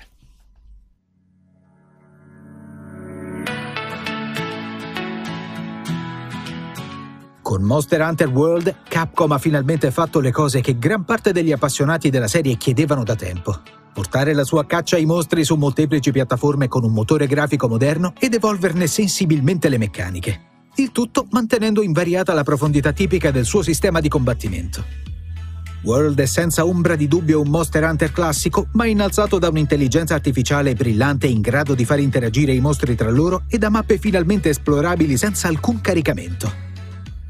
I veterani della serie saranno poi contenti di sapere che sono spariti i bonus armatura dedicati a specifiche specializzazioni, così da non costringere i giocatori a un farming stremante nel caso si decida di passare da uno spadone a un arco. Inoltre le poderose supermosse di Generations sono state sostituite da un maggior numero di attacchi e manovre specifiche per ogni arma. Si tratta insomma di un concreto passo in avanti all'interno della saga che potrebbe rappresentare la base di tutti i capitoli a venire. Monster Hunter World uscirà su PlayStation 4 e Xbox One il 26 gennaio 2018. La versione PC arriverà invece in un secondo momento.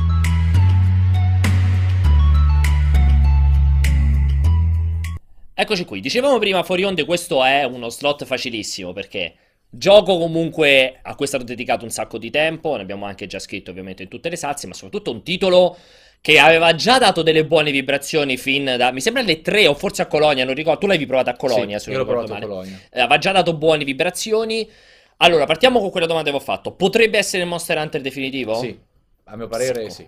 Secco. Senza ombra di dubbio, perché è Monster Hunter, cioè la preoccupazione principale dei fan, della fanbase, tralasciando tutta quella discussione insulsa del no doveva essere solo su console Nintendo, vabbè, sì, no i veri sono i cross e tante altre balle che...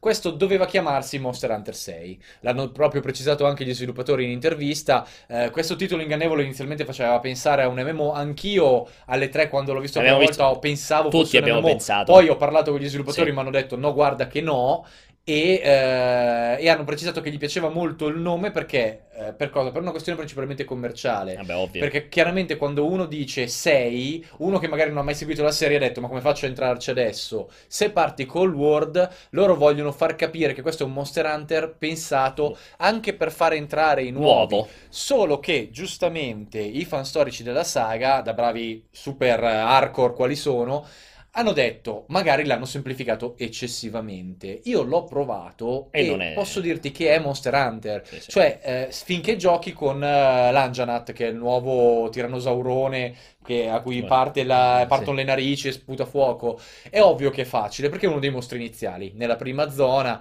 è un po' il Jaghi di turno, un po' più difficile del Jaghi di turno, quindi lo ammazzi anche con un equipaggiamento non eccezionale e te lo pulisci, sì. Però la difficoltà dei Monster Hunter sta nei mostri che adesso sono estremamente più intelligenti, hanno cambiato tutto, cioè tu puoi utilizzare come non mai l'ambiente circostanze, si facevano vedere. Quello che prima facevi principalmente con trappole e oggetti, ora lo puoi fare con le piante, con le liane, con tutte queste varie cose. C'è uno stealth che unito alla fionda ti permette di attirare nelle varie zone i mostri, la mappa non carica più le zone, quindi è un open world completo, streaming completo. Ed è una cosa fortemente legata a tutte le nuove meccaniche perché l'intelligenza artificiale ora è reattiva, quindi i mostri reagiscono tra loro con vari equilibri legati alla forza, il che significa che tu potresti chiamare un altro mostro e farli menare ma il più delle volte questa cosa non è necessariamente ti facilita la vita, perché non è detto che i due mostri non decidano di allearsi e farti il culo, oppure che non muoia il mostro semplice ma il mostro grosso non decide di ammazzarti mentre lo stai scuoiando. Quindi comunque sono cose che devi calcolare con un minimo di equilibrio. Io gliel'ho chiesto e loro hanno detto no, l'abbiamo pensata per evitare che la gente facesse degli exploit, perché comunque ci sono dei mostri molto difficili Monster Hunter da ammazzare e ci saranno ancora, e questo genere di exploit avrebbe potuto rendere il farming veramente facile. Va avanti da solo, certo. Però è un gioco come sempre molto costruito attorno all'equipaggiamento, al farming, ma con stavolta quella che sembra una storyline un po' più complessa. Sì, dicevamo nell'ultimo trailer questo in conferenza sembra che ci sia una trama, una campagna, una tendenza che è partita dal 4 che qua sembra si sia evoluta in modo molto migliore, nuovi mostri, tanti nuovi mostri, e questa nuova figata delle mappe gigantesche completamente aperte con l'intelligenza artificiale evoluta. È veramente questo l'altro è il mostro fighissimo, specie di pipistrello che si gonfia con la palla di pelo, che è fighissimo. E poi l'altro, quello con i cornoni, che è il nero gigante, che è quello che c'è nella statuetta, che forse anche in copertina se non sbaglio. Ale, voglio sentire un po' anche te, è un titolo che aspetti, sei un super fan anche te di Monster Hunter? No, assolutamente no. Monster Hunter... Però ti è piaciuto questo che hai visto? Ti ha dato un po' di interesse? Potrebbe essere l'unico che giocherò per più di un'ora e mezza, perché ho giocato molto alcuni dei Monster Hunter per PSP, perché soprattutto in un periodo in cui mi trovavo in Giappone, se avevi una PSP andavi in giro e non avevi Monster Hunter su MT, no, venivi arrestato dalla polizia. C'era proprio una legge specifica, una legge speciale promulgata in quei mesi, venivi arrestato perché ovunque trovavi gente che giocava, quando appunto la gente non giocava sui cellulari ma giocava in giro su PSP. Ne ho provati tanti, quelli che sono usciti dopo, tipo quello per Wii, però alcuni elementi tradizionali della serie, come le zone chiuse a compartimenti stagni, alcuni caratteri comici o comunque un po' caricaturali dei personaggi, il cosciotto da mangiare eccetera, mi stonavano col tipo di esperienza. Di esperienza, perché concettualmente l'idea della caccia multiplayer ai mostri eccetera è figo, era in luce quello che sarebbero diventati poi nei Souls le partite multiplayer contro i boss sostanzialmente, almeno contro alcuni boss. Questo per la grafica che c'ha, per il fatto che le aree sono aperte, perché ha dei mostri fighissimi. il batuffolone con la faccia da pipistrello. Sì, è proprio figo. È proprio figo. E Vincenzo ha definito MVP del gioco come mostro veramente figo. Sì, col PH. È fighissimo quel pipistrello, mentre lo vedevamo pure noi in conferenza, c'era meraviglioso. A Vincenzo l'altro ha detto bene, dovevano mettere lui in copertina, sì, che sì, nel sì. Ma l'action figure doveva essere il puff gigante con la sua faccia che spuntava, sì, è fighissimo. Antistress, cioè. Sì, una sorta di Popples anni 80 con la faccia da pipistrello mostro. E sì, questo penso che lo giocherò, perché comunque mi intriga. Per la prima volta, strano a dirsi, ma mi intriga. Sì. Un giro ce lo provi a fare. Noi dicevamo anche durante la conferenza, Ali, che in qualche modo sembra essere un titolo che si affianca un po' a questa presunta rinascita di Capcom, che io un po' dico che... no, tu non sei convintissimo. No, allora, sì ma no, è una cosa un po' complicata. Capcom, ricordiamo tutti che comunque è venuta dal mezzo, se non totale, disastro di uno Street Fighter 5. Esatto. Comunque negli ultimi 2 o 3 anni ne ha incasellate di stronzate, cioè dai tempi... un quantitativo. Scusa, Lost Planet era loro? Sì. Cioè, dai tempi di Lost Planet... dato agli Spark, che è stata proprio quella mossa che... Papini. Ma poi aveva fatto pure Bionic Commando, ne aveva incasellate una serie di cagate. Stai dimenticando Street Fighter Cross Tekken, con le gemme, le micro... cioè, il fatto che dovevi comprare i colori, cioè delle robe... Lascia perdere, no, ne hanno fatte una serie infinita, lunga, senza parlare dei Resident Evil dopo il 4. 65 remake degli stessi Resident Evil. Diciamo un po', ha aperto l'anno comunque con Resident Evil 7, che diciamo prima, comunque aveva il suo perché. Non so, Ale, prima che ti faccio parlare, sì, Ale, a te è piaciuto Resident Evil 7? Non ti ho chiesto?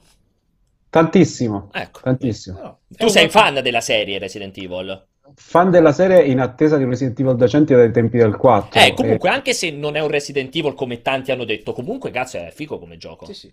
Beh, non è un Resident Evil, però fa quello che dovrebbe fare un Resident Evil. Esatto. Comunque, se vuoi un Resident Evil decente, prendi The Evil Within 2. The Evil Within 2 sembra. Perché è quello, è veramente quello. Cioè... spaventa, fa quello che dovrebbe fare un Resident Evil. Se lo giochi con il VR ci sono dei momenti in cui effettivamente mette tensione, quindi è una roba che Resident Evil non riusciva a fare più da una vita, e secondo me è un ottimo gioco della serie. È l'unico riavvio possibile che con la serie si poteva fare prima di accantonarlo. Ovviamente non l'avrebbero mai fatta, ma dopo la deriva action del 6 è stato da me accolto a braccia aperte il 7. Sono d'accordissimo. Secondo me, ecco, quello ha già segnato un po' un cambio di rotta. Adesso questo Monster Hunter World tu dici un po' sì, un po' no. Allora, in realtà io credo che Capcom abbia due anime anche a livello gestionale, perché io credo che loro abbiano una serie di settori strutturati un po' come Nintendo, solo che laddove Nintendo ha degli settori di sviluppo, cioè ha varie case interne di sviluppo che poi vengono gestite da un central, io credo che proprio anche a livello di marketing e gestione dello stesso loro abbiano dei diversi settori che si occupano di varie cose, e in particolare io credo che abbiano dei grossi problemi sull'international, che è quello che sembra occuparsi maggiormente dei picchiaduro, sì, perché sull'international c'era gente come Seth Killian, c'è Ono, certo, che poi era entrato anche quello che adesso è il producer di Marvel vs Capcom, che è Combo Fiend fondamentalmente, che era quello del no ma Magneto era soltanto una funzione, che si è beccato gli insulti a spiano, con cui ho giocato io alla Gamescom, che tra l'altro mi ha fatto una chiappa grande, è un mostro, qua butto giù dallo schermo se non sto attento. Loro credo che abbiano un grosso problema di comunicazione e gestione di una parte, la parte picchiaduro, perché hanno sicuramente una parte centrale che ormai è quella di Monster Hunter, perché comunque è la serie che gli porta guadagni, e penso quella con più risorse sopra in assoluto, sì, quella su cui spendono di più, su cui hanno i talenti migliori, su cui hanno la gestione migliore, che è principalmente nipponica ma ormai molto consolidata, che gli ha tirato fuori una roba come World, che sembra perfettamente calcolata a puntino per qualunque tipo di pubblico, e poi da un momento all'altro se ne escono con Marvel vs Capcom Infinite, con quel roster lì, quella grafica lì, che non è un brutto gioco perché è un buon picchiaduro, ma quella roba di cui parlavamo oggi della Collectors con le uova che fa capire che lì c'è, ma pure tutto il taglio artistico cioè è una roba fa capire che lì ci sono poche risorse e anche poco testa, anche poca testa.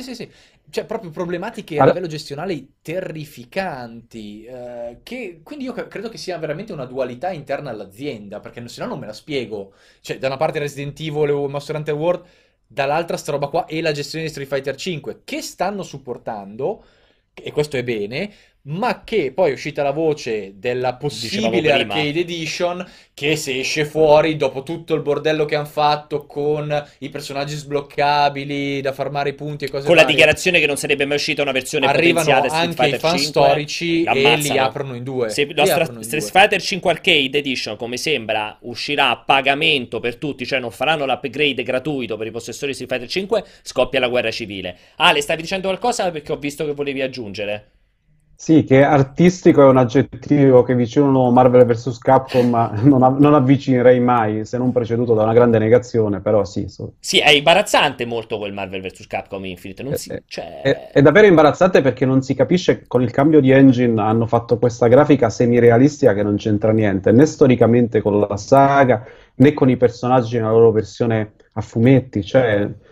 hai un'altra versione dei personaggi Marvel che semplicemente non c'entra nulla. E che è pure brutta. Cioè, non solo c'entra nulla, è pure brutale. Cioè. E soprattutto è brutta esteticamente. Perché sì, sai, dici, oh, ne fai una versione che non c'entra nulla, però è figa. Però è figa, però è figa. Ci possiamo stare. Invece fare una versione nuova, brutta. Cioè, quello è... quella cosa di Marvel vs Capcom veramente non si capisce. Marvel vs Capcom dal giorno 1... era stato bollato come un... magari viene fuori un picchiaduro sensato, ma graficamente, artisticamente... No, è orripilante. Poi vabbè, c'erano state quelle famose foto, quelle foto, cioè quelle facce storte che poi hanno sistemato, grazie al cielo, perché devono aver preso tipo i grafici 3D, li hanno ammazzati, ragazzi... o così o seppuku. Sì, sì, è bruttissimo. Non potete fare altro.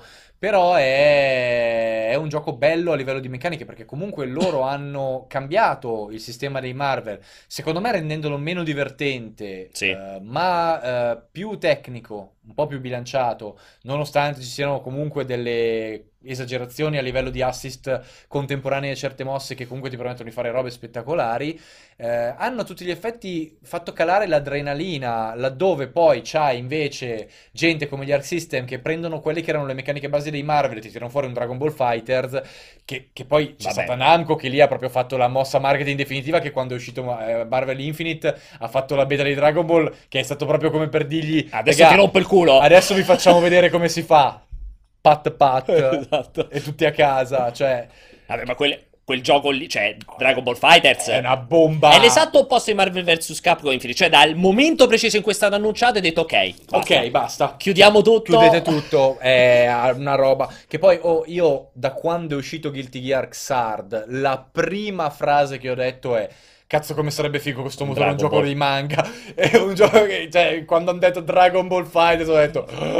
Sì, quel Dragon Ball lì rischia veramente di essere... graficamente una roba. È Dragon Ball di tutti i tempi, proprio, assolutamente. Tra l'altro, vedevo che c'era un po' di contenzioso in chat, perché ci stavano criticando sulla Collector's Edition di Marvel vs. Capcom. No, ho letto, che le gemme infinite sono così. Esatto. Allora, ragazzi, forse voi non avete presente quello che c'è dentro a quella Collector's Edition, veramente. A parte che è scoppiato il caos su Reddit, perché 200 euro e ti arrivano gli ovetti della Kinder, col colore matto, cioè pieni, neanche, cioè, quella dovrebbe essere una gemma, forse non avete presente, una gemma teoricamente dovrebbe avere una l'immagine promozionale che invece è tutta figa, trasparente, con la luminescenza dentro, cioè, solo delle uova dentro una scatoletta che tra l'altro abbiamo scoperto 30 secondi prima di venire online che neanche si tolgono dalla scatoletta, cioè sono fisse in una scatoletta brutta. 200 euro, ragazzi, non 5 euro regalate, per non parlare delle action figure che anche loro brutte. C'è stato il primo downgrade della Collectors. Esatto, è il primo downgrade di una Collectors rispetto all'annuncio. Che meraviglia. Prima di andare oltre, volevo sentire Ale su Dragon Ball. Dragon Ball FighterZ,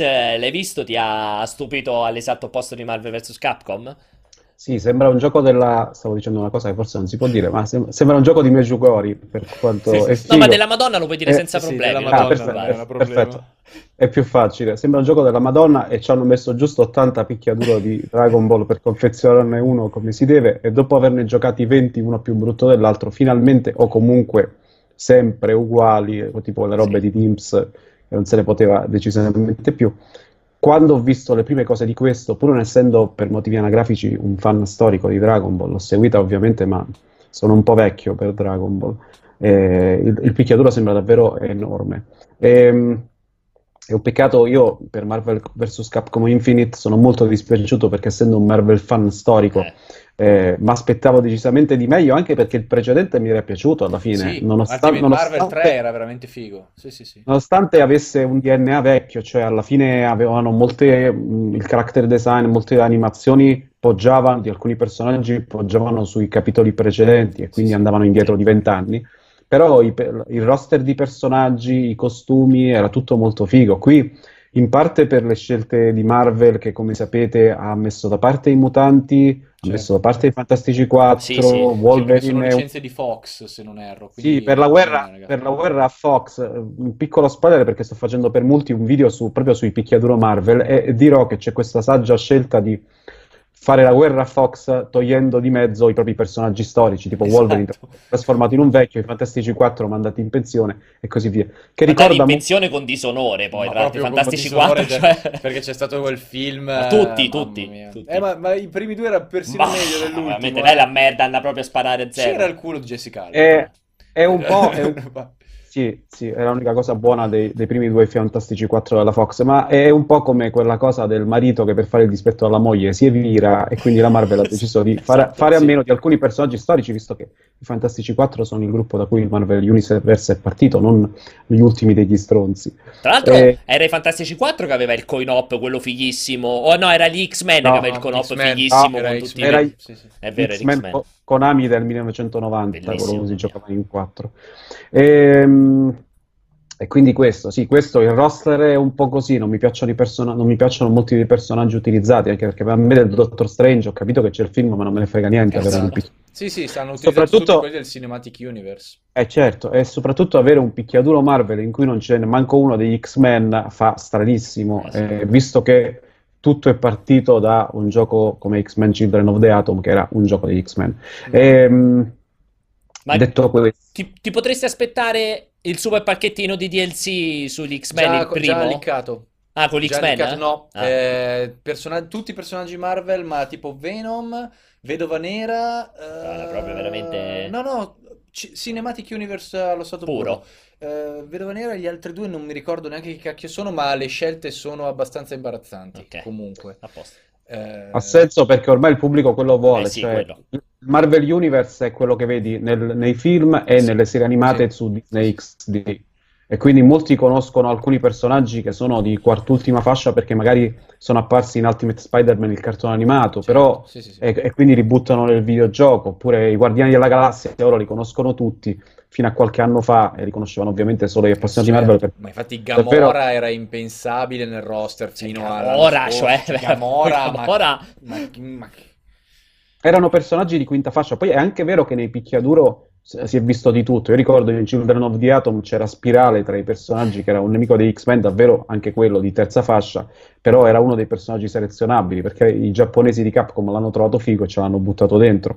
Però detto questo, è stato molto deludente per me, probabilmente la più grande delusione. Non mi aspettavo questo capolavoro, almeno dal punto di vista grafico, perché si era visto come era il gioco, e anzi alcune cose, come dicevate, hanno cercato anche di aggiustarle. Esatto. Infatti secondo me, non ho ancora finito il gioco, ma nei crediti finali i primi 20 nomi sono in memoria di, perché li avranno uccisi.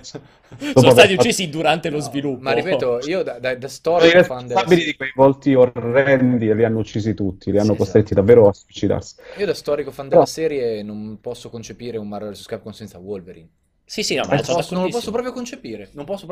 Però ha detto bene, Alessandro ha detto bene, cioè tu quando lo vedi al cinema che te l'hanno fatto vecchio, vabbè, non vogliamo spoilerare il film se poi ci sia bisogno, però te l'hanno fatto con quelle condizioni, è ovvio che, come ha detto bene... No, ma poi Marvel anche nei fumetti, Wolverine adesso, almeno per un altro po', è un vecchio, perché hanno tolto di mezzo la versione che poi Wolverine... quello giovane...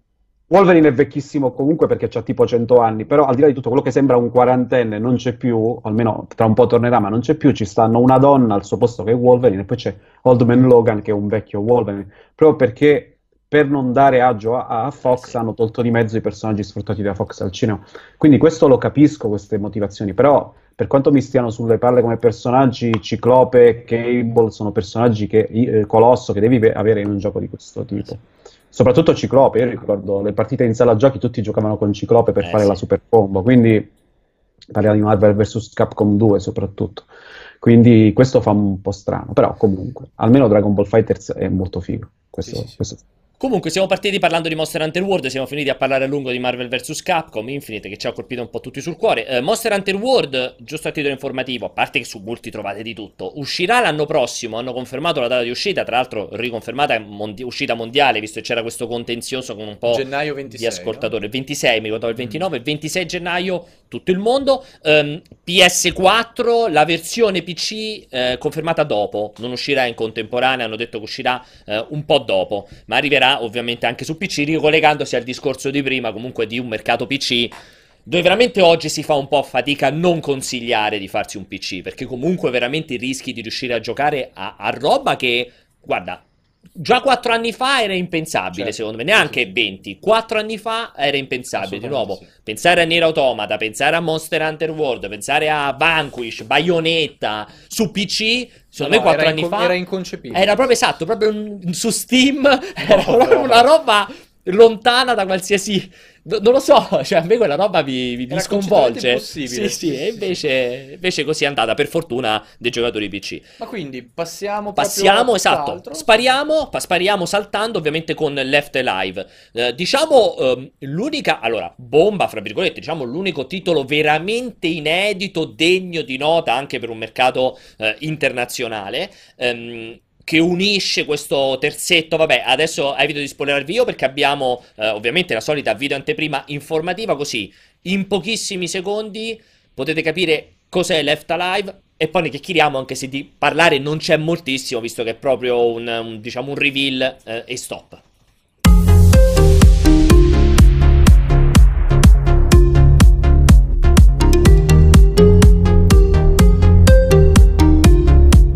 Quando nel video di annuncio di Left Alive è comparso il nome di Toshifumi Nabeshima, tutti i fan della serie Armored Core hanno pensato a un nuovo capitolo. Dopotutto si parla sempre del producer storico della saga, eppure il titolo di cui parliamo oggi è di Square Enix, non di From Software, e può contare su altri nomi illustri come Yoshi Shinkawa e Shinji Hashimoto. Si tratta rispettivamente del leggendario artista di Zone of the Enders e Metal Gear Solid e di un membro storico della casa nipponica coinvolto in una miriade di progetti noti di Square Enix. Ci sono poi i robottoni tipicamente giapponesi, ma pare che faranno parte di un gioco dalle forti tinte survivor. Inoltre, dal pochissimo gameplay mostrato emerge che Left Alive potrebbe avere molti punti in comune proprio con l'ultimo Metal Gear Solid. Difficile dire al momento quali siano le reali caratteristiche del prodotto, ma il progetto sembra davvero molto interessante.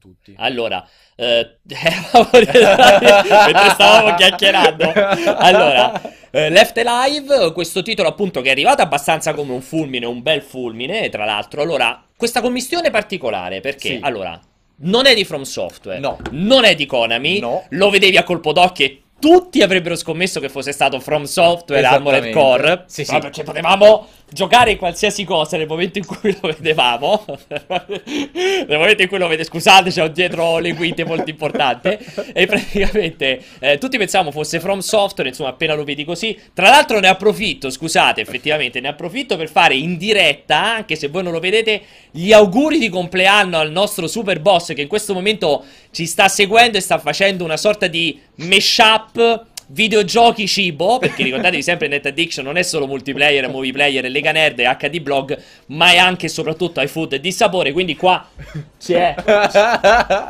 arrivato una fiorentina da 1 chilo, sì, qua è sottovuoto, eccolo qui, una fiorentina da 1 chilo che fa sempre, sentite il rumore vero di carne, rumore solido di carne. Facciamo gli auguri al nostro Andrea Pucci, assolutamente, che ci ha permesso di essere qui in questo momento, con un po' di sdegno secondo me, che vede che stiamo parlando di Tokyo Game Show in diretta, cioè proprio l'opposto della fiorentina da 1 chilo. Fiorentina che c'è stata apposta su questo, esatto, tavolo, non c'è, potevamo esserci del sushi, ci poteva essere. Comunque, scherzi a parte, questa combinazione no, lasciamela, ah no, si scalda. Left Alive, pensavamo tutti From Software, pensavamo tutti Konami, invece Square Enix, yes, che tenta di nuovo di buttare, cioè di aggiungere altra carne al fuoco del suo sviluppo, che tra ultimamente è uno sviluppo enorme, cioè tantissima roba. Square Enix ha avuto questa incredibile rinascita commerciale legata in primo luogo paradossalmente a Final Fantasy XIV, che era stato il suo più grande fallimento. Infatti io sono andato a un paio di eventi di Final Fantasy XIV e Yoshida P quando esce sul palco è venerato come un dio dal suo pubblico, e secondo me anche da molti dei piani alti di Square Enix, perché ad oggi è il gioco che gli porta più soldi in assoluto.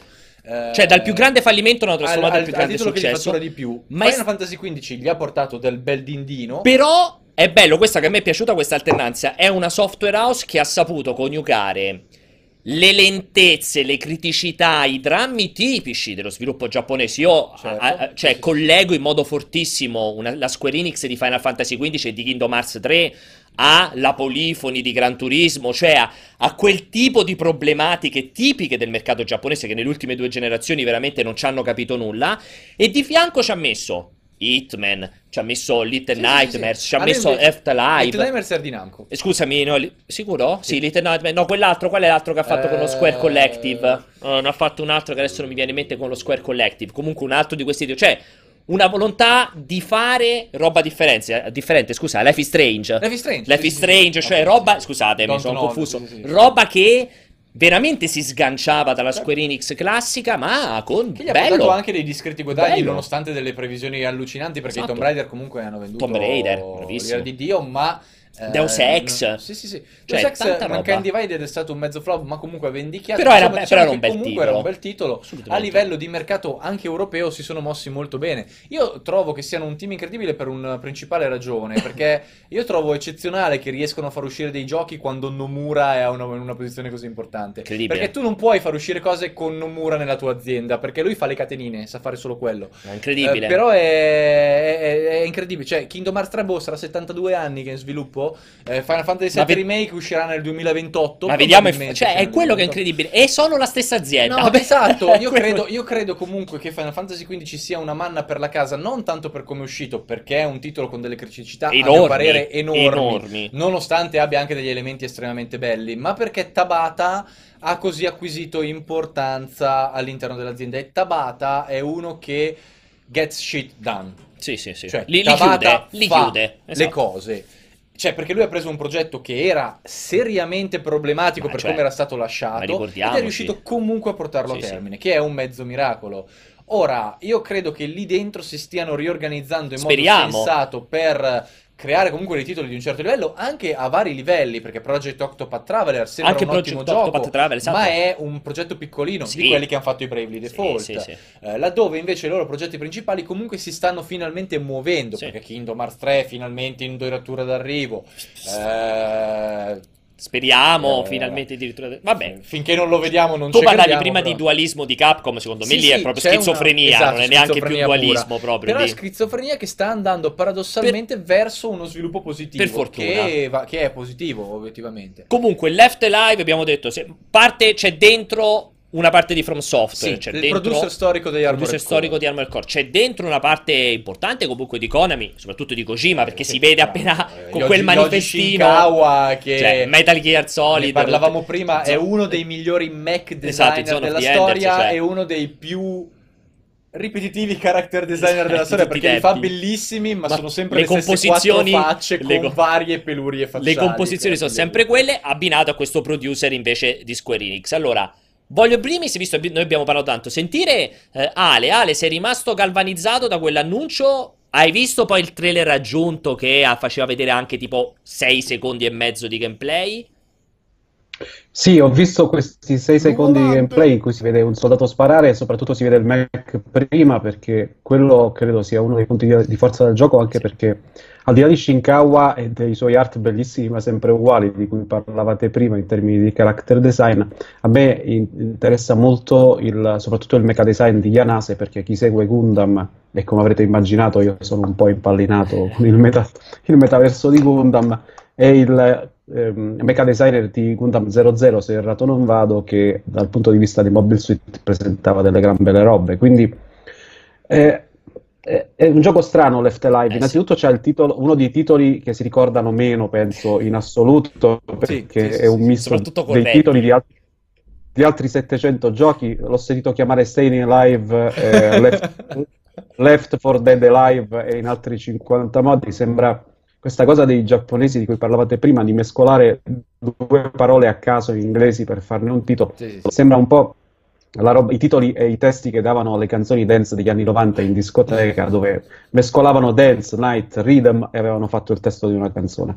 Detto questo, sembra interessante, si è visto davvero pochissimo, però sono d'accordo su quello che dicevate prima. Mi piace molto una Square Enix che punta alla diversità del proprio portfolio, che anche in seguito all'acquisizione negli anni passati di marchi storici inglesi ha portato a sviluppare giochi tra loro molto diversi, perché eravamo abituati 10 anni fa a vedere una software house che dopo l'acquisizione di Enix aveva una produzione sostanzialmente di giochi di ruolo e basta. Invece a me piace ricordare la Square di 20 anni fa, che prima della fusione con i tipi di Dragon Quest sperimentava in tutti i campi. La Square di Einander, la Square di giochi di guida come Type R mi pare si chiamasse, di picchiaduro come Tobal eccetera, cioè produceva davvero giochi di ogni genere, tentava davvero ogni genere videoludico.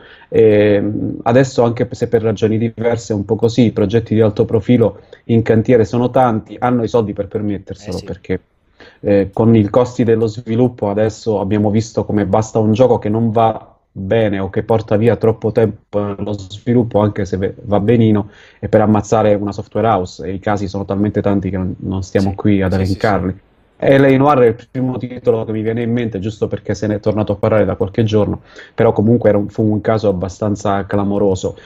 Senti un gioco che viene sviluppato per anni, finalmente esce e la prima notizia che viene fuori è che hanno chiuso il team, perché una volta finito il gioco non c'è più bisogno. Esatto. Sì, esatto. Non devono più tenere lì 100 persone e pagare lo stipendio a tutti. Square ha la potenza di fuoco che hanno le zaibatsu giapponesi, cioè aziende che sono talmente radicate. Square a dire il vero no, perché fa per lo più videogiochi, però sono aziende che fanno talmente tante cose che in tanti rami diversi, penso a Konami che alle palestre, alle assicurazioni e tante altre robe, che il settore videogiochi nel settore videogiochi possono permettersi di spendere un po' di soldi. Non è il caso di Konami in particolare, però questo gioco se ne è visto pochissimo, però sembra interessante. C'è questa cosa che sembra molto derivativo, anche per i nomi che sono coinvolti. Sì, estremamente. I mech sembrano esattamente dei mech di Armored Core, pari. Tanto che il trasporto è lo stesso col elicotterone che lo porta da sopra. I trasporti con gli elicotteri che portano i mech sono esattamente quelli di Armored Core, quindi questo un po' fa strano. È vero anche che nel campo dell'animazione dei mech giapponesi sapete che tutto contamina tutto, cioè per differenziarsi da Gundam si sono seguite alcune strade che poi Armored Core in primis che poi hanno fatto scuola. Armored Core nel mercato dei modellini equivalenti ai Gumpla, cioè da assemblare, comunque dei modelli già assemblati, ha fatto scuola perché hanno prodotto nel corso degli ultimi 20 anni dei mech davvero molto fighi, quindi ha senso che prendendo un designer che viene da lì, un producer che viene da lì, gli fai fare quello. Non è che roba che diverso. Per certi versi mi ha lasciato un po' di stucco, è che, come dicevo, Shinkawa io lo amo moltissimo per Zone of the Enders, e ne parlavamo anche prima fuori onda, cioè Zone of the Enders è a mio parere uno dei mech game con il design più originale. Cioè, quei mech sono meravigliosi, sono anche estremamente unici e propri di quel gioco. Un mech di Zone of the Enders è perfettamente distinguibile da qualunque altra serie di robottoni nipponica, ma qualunque.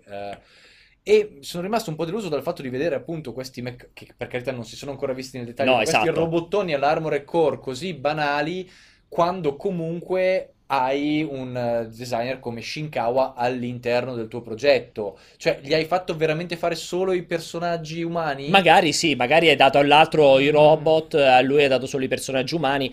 A me in realtà...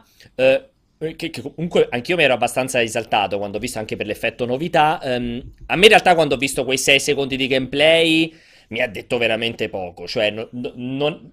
Sono passato abbastanza da che figata, una roba nuova, tutto quanto è a... sì, vabbè, vediamo un po' di più, perché, guarda, adesso rischio veramente la morte da questa cosa qui, però aver fatto vedere delle sequenze così tanto action addirittura mi ha dato un pochino di addirittura di Gears of War, con lui che si copre dietro, si lancia in questa copertura dietro al Mac.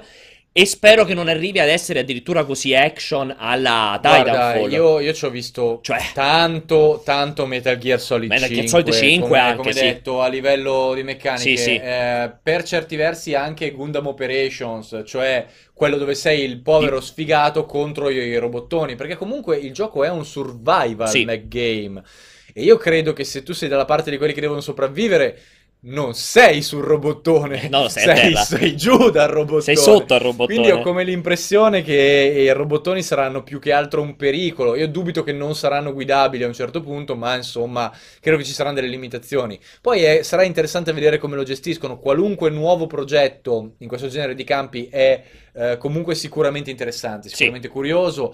Tu quindi non ti aspetti una dinamica alla Titanfall? Sei a bordo, scendi liberamente? No, io mi aspetto, vedi una roba più guidata. Aspetto proprio una cosa completamente diversa. Sei solo a terra e vedi i mech come degli avversari. Sei quasi solo a terra e i mech sono un pericolo che devi evitare, non una roba che devi guidare. E che inizia però con lui che esce dal mech nel trailer lungo, cioè lui esce dal mech e vede gli altri che vengono trasportati. Infatti sarà difficile, cioè, credo che sia difficile al momento capire come la gestiranno, però ripeto, sicuramente ci sarà il mech guidabile, perché sarebbe folle proprio a livello commerciale fare un gioco di mech senza che puoi guidare il mech. Però è senza dubbio un gioco con potenziale, perché i nomi che ci sono dietro comunque sono nomi storici. Ripeto, il producer di Armored Core più che galvanizzarmi mi preoccupa, perché potrebbe venire fuori una roba che magari non è da essere umano normale, però al contempo ci sono dei nomi dietro, tra cui ricordiamo da essere umano normale, perché per giocare a Armored Core, abbiamo detto prima volte, bisogna avere quattro mani o comunque bisogna... devi avere una grossa consapevolezza dei dati, perché ci sono delle tipologie di armi che semplicemente ai nemici no. Quindi è meglio comunque stare attenti a come ti gestisci il match. È super difficile. La cosa si è peraltro complicata, perché io, per dirti, il 2 lo trovavo molto più accessibile del 5, per dirti, ma è un titolo che non è per tutti. Questo io non credo che facciano una roba del genere, credo che facciano una roba comunque occidentale. Io credo che sia una cosa molto più occidentale, anche perché c'è Square di mezzo e comunque c'è anche un producer storico di Square molto famoso alle redini del progetto. Insomma, non sono gli ultimi arrivati. Io credo che sarà un titolo molto action, ma ripeto, come per 30 Sentinel Sega's Rim, si è visto questo fantastico trailer dove non si è capito un cacchio, esattamente, non si è capito assolutamente. Ale, pure secondo te che cazzo di genere, che cazzo di gioco ti aspetti? Basta che non fanno, un Lost Planet, che cosa a cui mi fa pensare appena vedo la neve ormai, anche se nevica qua mi vengono in mente l'ultimo Lost Planet e mi sento male, quindi basta che non fanno un Lost Planet, basta che non fanno un Lost Planet, mi sento felice. Penso anch'io sia una roba molto appiedata e con poco ma presente l'utilizzo dei Mac. E volevo solo dire che Zone of the Enders effettivamente aveva un mecha design pazzesco, però era più legato al genere super robot, perché non avevano i piedi. Qui, essendo una roba di soldati, una roba di sparare, più di carattere militare, credo che abbiano voluto utilizzare dei mezzi corazzati belli pesanti, che ovviamente spuntano subito all'Armored Core, perché se non li fai come Gundam diventano subito prossimi a quel genere. Certo, anche perché le opzioni sono quelle due, o in stile Gundam o in stile Armored Core, non è per fare molto differente. Figa, tra l'altro, sta cosa, non la sapevo dei super robot, perché non hanno i piedi. No, non è che i super robot non hanno i piedi. È una cosa automatica. È che erano stilizzati quelli, soprattutto Anubis, quelli di Zoe, dei due Zoe, erano molto stilizzati, e quindi più che dei mezzi militari sembravano effettivamente dei super robot. Non c'è l'ingegneristica dei Gundam, sono i robottoni irrealistici super fighi. Tipo sì, ho capito, superumani, adesso mi è più chiaro. Allora, io direi che, visto che stiamo andando verso l'ultimo slot, che è quello che parlerà appunto di Code Vein, ve l'avevo promesso all'inizio, subito dopo Super Mario Odyssey, facciamo un altro piccolo salto nel Giappone vero, nel Giappone del Tokyo Game Show, appunto di nuovo grazie a un video del buon Umberto girato lì dal vivo. Qui, mi raccomando, non è così immediato come l'altro, che comunque era immediato nella sua giapponesità o giapponesitudine. Questo va un po' più, lo dovete un po' più guardare interamente per poterlo effettivamente apprezzare. Quindi beccatevi questo piccolo video di folklore del Tokyo Game Show che hanno girato i nostri ragazzi lì sul posto, e poi torniamo qui di corsa per parlare di Code Vein.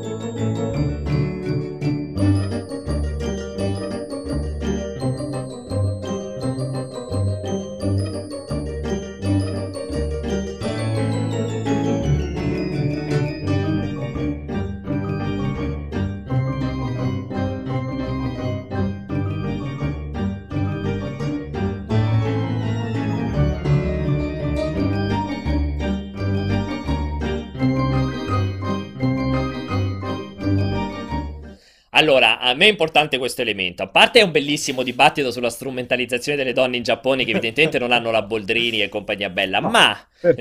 o il femminicidio, non lo so come sono messi lì, ma non vorrei parlare di socialità e sociale, bensì dicevo... Non è neanche tanto il gioco, perché di certo non è il primo gioco che vediamo dove molesti la ragazzina di turno, perché se avete capito bene il gioco è con il pad muovi la manina e fai pat pat su tutti gli elementi di questa ragazzina a 90 che solleva una spada, tipo la spara nella roccia, vi ho dato quell'idea. Non è neanche quello che dicevo a te, Ali, è il concetto di avere un tipo sul palco che lo gioca e avere due in costume, cioè in reggiseno e mutandina, che fanno il solletico, che disturbano con due bastoni. A me è quello, cioè, perché ti metti di seduto e dici, allora facciamo giocare il gioco al producer mentre due gli fanno il solletico con il bastone?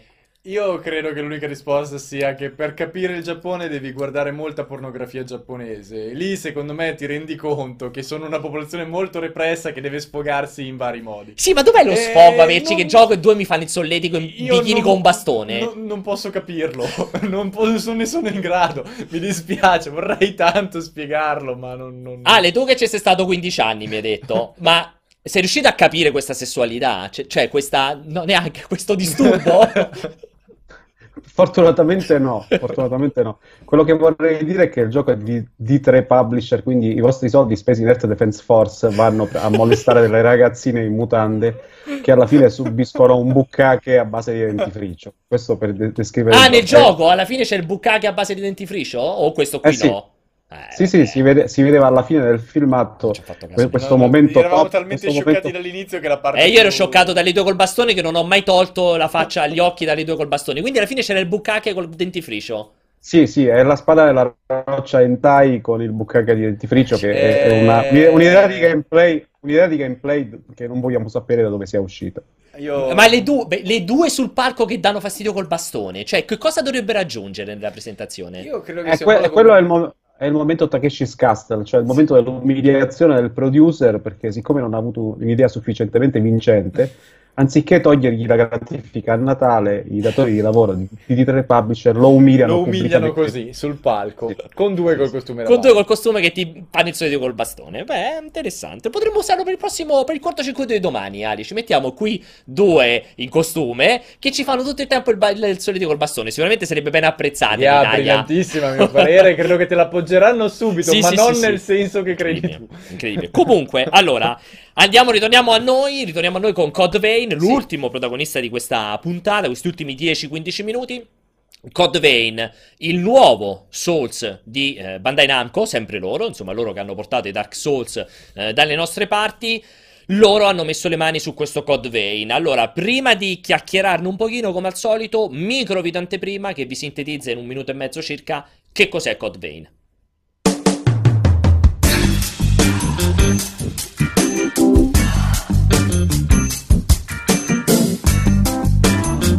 Code Vein di Bandai Namco è un titolo chiaramente creato con l'intenzione di essere il nuovo Dark Souls del colosso nipponico, ma con uno stile grafico molto più vicino a quello degli anime.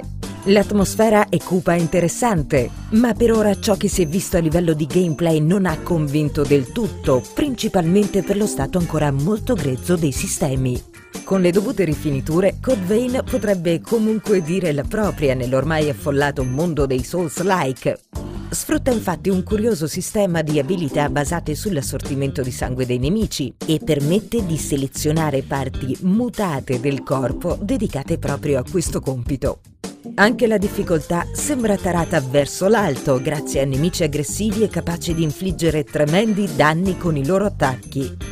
Insomma, un progetto ancora tutto da definire, ma Code Vein è previsto per il 2018 su PlayStation 4, Xbox One e PC.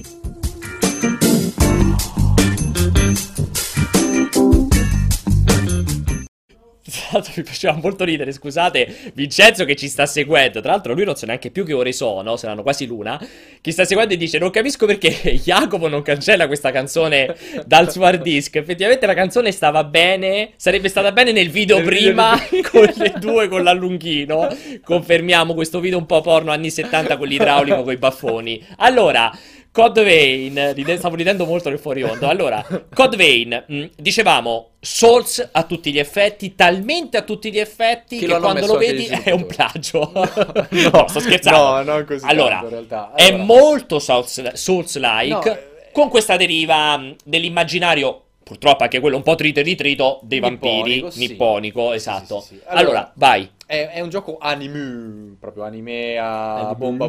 Sì. Anche un po' weeaboo in realtà, però diciamo che il titolo qua non è la solita roba del paragonare tutto a Dark Souls che fanno i giornalisti videoludici americani perché non hanno più idea di cosa stanno parlando. No, è... Mi stai dando del giornalista videoludico americano? No, lo sto dando agli americani, sto dando degli incompetenti a loro. No, è veramente un Souls-like perché è ammesso proprio dagli sviluppatori, cioè gli sviluppatori lo stanno producendo con il distributore Namco Bandai dietro, con l'intenzione di fare un Souls-like di successo. Sì, perché ricordiamo che Dark Souls concettualmente sarebbe finito, per cui non sappiamo quali saranno le decisioni di Bandai Namco in proposito, però a livello teorico... No, Dark Souls è finito. From Software è di Kadokawa, adesso fa quel diavolaccio che vuole, non è più legato. Dark Souls non esiste più. Se faranno qualche cos'altro su quello stile, tutti dicono che sarà Bloodborne 2 e quindi rientra in Sony, e ovviamente Bandai Namco ne è fuori, ha bisogno di trovare la mucca finché scellate. Il fatto è che il titolo è chiaramente ispirato ai Souls-like, perché è una cosa che mi hanno detto proprio personalmente gli sviluppatori, cioè io quando gli ho chiesto non ci hanno neanche girato attorno, hanno detto proprio ci siamo ispirati ai Souls. Punto. Però ha delle unicità, come tutti i Souls-like, deve comunque mantenere delle unicità e ha questi poteri legati al sangue, perché tu sei comunque un vampiro. Sì. Che viene, questo sangue viene succhiato con queste parti del corpo che mutano e sono tipo una coda di scorpione, un artiglio, in base alla classe che tu decidi del tuo vampiro, tanto che c'hanno addirittura, cioè, sono queste trasformazioni che sono tutte giapponesi, tra cui anche dei lupi di sangue che ti salgono dalle spalle, tipo la carogna, che succhiano il sangue ai nemici. Sono cose anche interessanti. Quello che mi lascia dei dubbi è che il gioco è chiaramente ancora uno stato molto grezzo. Molto grezzo. Chi l'ha provato ha detto che in realtà il feeling è migliore di quanto appare in video. Esatto, perché il video sembra una roba super legnosa e super sporca. Esatto, il problema è che loro sono gli sviluppatori dei God Eater. E i God Eater sono dei titoli buoni, ma con una legnosità profonda. Interessanti come idea, ma super legnosi. Molto legnosi a livello di comandi. E io spero che loro, con le risorse che gli hanno dato per questo titolo e comunque il tempo di sviluppo che devono avere, superino questa legnosità per creare comunque un gioco che è sicuramente meno legnoso dei God Eater, così a vederlo, è già in questo stato qua, però che abbia delle caratteristiche effettivamente uniche, con svariati poteri molto interessanti che te lo rendano, non dico più bello dei Souls perché ho dei dubbi che possa superare nella qualità, ma... all'altezza di poter essere definito un Souls-like di alto livello, un po' come Nioh, un po' come, per dirti, anche The Surge in maniera minore. Sì. Nioh in primis, Nioh che probabilmente è stato l'erede dei Souls, quello che ha avuto un po' più successo. Nioh in realtà ha funzionato, perché non era realmente un Souls-like. Vabbè, però... creava quell'abbinamento mentale, è quello che forse ha funzionato meglio. Quasi, sì, perché più che altro era un gioco bulimico a livello di contenuti, ma con un combat system che era molto più Ninja Gaiden. E quindi vinceva per quella cosa lì, cioè era la spettacolarità e la personalizzabilità del combat system. Quindi tu a un certo punto te ne sbattevi del level design, te ne sbattevi del bilanciamento, perché eri super figo, che non esisteva neanche più, ma era una tale figata a livello di personalizzazione del personaggio che comunque ci giocavi. Va benone. Ale, volevo sentire te, Code Vein lo stai seguendo? Lo sto seguendo, stavo seguendo con molto interesse il discorso di Aligi sulle classi dei vampiri e sugli elementi che lo dovrebbero differenziare da un Souls, per quanto sia un clone sputato e dichiarato di un Souls. Però non riesco a fare a meno di vederlo come i cugini Duke, quelli alternativi che in azzardo uscirono fuori a un certo punto quando non si potevano permettere per beghe contrattuali più quelli veri. Cioè Namco Bandai si fa il tarocco in casa perché non sa se riuscirà mai a portare avanti ad avere un altro Souls. Alcune cose effettivamente sono diverse, perché il character design dei personaggi e anche dei mostri, almeno nei video che ho visto, risponde alla sacra regola 45 del cara design giapponese dei videogiochi, cioè quando lo vuoi rendere più figo piazzagli una maschera antigas e gli occhietti luminosi E quindi molto shonen manga, tutto molto shonen, i protagonisti sono vestiti proprio da personaggio di un anime, dalle armi che hanno addosso al tipo di vestiario assolutamente improbabile, sono molto lontani dall'immaginario comunque molto fantasy più classico dei Souls. Però ho visto uno dei primi boss, il Cavaliere della Regina, e sembra proprio uscito da Dark Souls, perché al di là di come si muove, proprio l'impostazione, il design vero e proprio, cioè il classico cavalierone gigante da Dark Souls 2 più che altro. E mi fa molto strano, dico la verità, mi fa molto strano, anche perché i Souls non solo non hanno inventato nulla di nuovo, hanno preso degli elementi che già c'erano nei giochi giapponesi, li hanno perfezionati e anche un po' alla volta, perché ricordiamo quanto claudicante fosse da tanti punti di vista Demon Souls. E però soprattutto ci hanno applicato una serie di elementi che vanno al di là del gioco di per sé, il lore del gioco, il fatto di una storia così criptica che viene scoperta un po' alla volta grazie agli aiuti della community, alle robe sparate in giro, scritte per terra. Questo ha contribuito a rendere il gioco, la serie, così affascinante e a trasformare tutto quello che circondava il gioco nell'equivalente odierno delle leggende metropolitane sui videogiochi da spazio. La mitologia, cioè proprio una mitologia. Un allineamento dei pianeti folle per mitologia. Esatto, è una cosa che va ben al di là del gioco in sé, apparentemente, ma in realtà ovviamente è tutto voluto a tavolino dagli sviluppatori. Io ricordo che le discussioni fatte in ufficio sugli anelli da utilizzare in abbinamento a un'armatura, non solo sono state le robe più nerd, le discussioni più nerd che ho mai affrontato in vita mia, e che ci sono valsi pesanti sguardi di disapprovazione da parte dei colleghi alle macchinette del caffè, ma ricordo anche che effettivamente c'era tutto questo mondo, questa tradizione orale, poi ovviamente traslata su internet, le robe da scoprire per scoprire altri boss, cose particolari, eccetera. Tutto questo aumentava enormemente il fascino dei mondi interi da scoprire, i livelli segreti.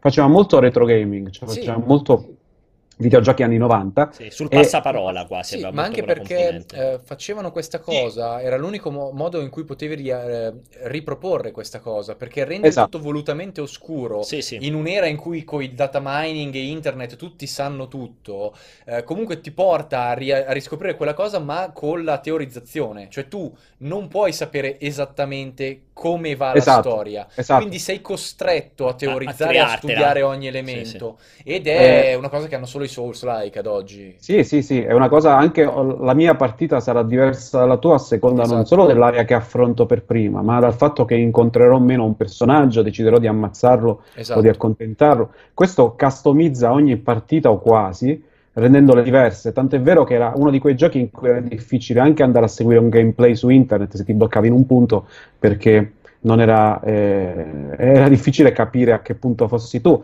E io ricordo il terrore con cui vivevamo i giochi quando arrivavano le versioni da recensire e dovevi giocarli completamente al buio, cioè senza aiuti, senza indicazioni di altri giocatori.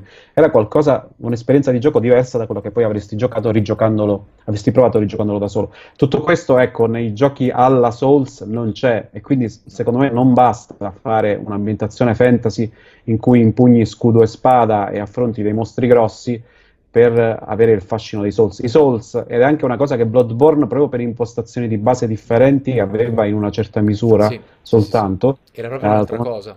Aveva un approccio diverso, molto più aggressivo, non usavi lo scudo, era tutto basato sulla rotolata, eccetera, tanto per dirne una. E questo... Questa è la grossa differenza, cioè secondo me non basta fare un gioco simile alla Souls, ai Souls, nell'ambientazione, nel modo di affrontare i nemici, i boss eccetera, nel carattere ostico. Ci sono dei grossi dubbi sul gioco. Credo che la definizione fatta prima del un po' il cugino triste dei Souls è curioso, perché comunque Bandai Namco ha una line-up molto forte tra Ace Combat, Dragon Ball FighterZ e Nino Kuni 2, hanno tutti dei giochi notevoli, puntano comunque sensibilmente per ovvie ragioni su questo gioco, che però arriverà molto più in là. Bisogna vedere, perché comunque non è detto che non gli riesca bene, per carità. Sicuramente è molto rischioso, assolutamente molto rischioso, sembra un po' il cugino triste, ha una serie di deficienze che trasmette subito. Sarà super, non dico impossibile, ma super difficile fare un nuovo Souls o mettere in piedi un altro fenomeno di quel tipo.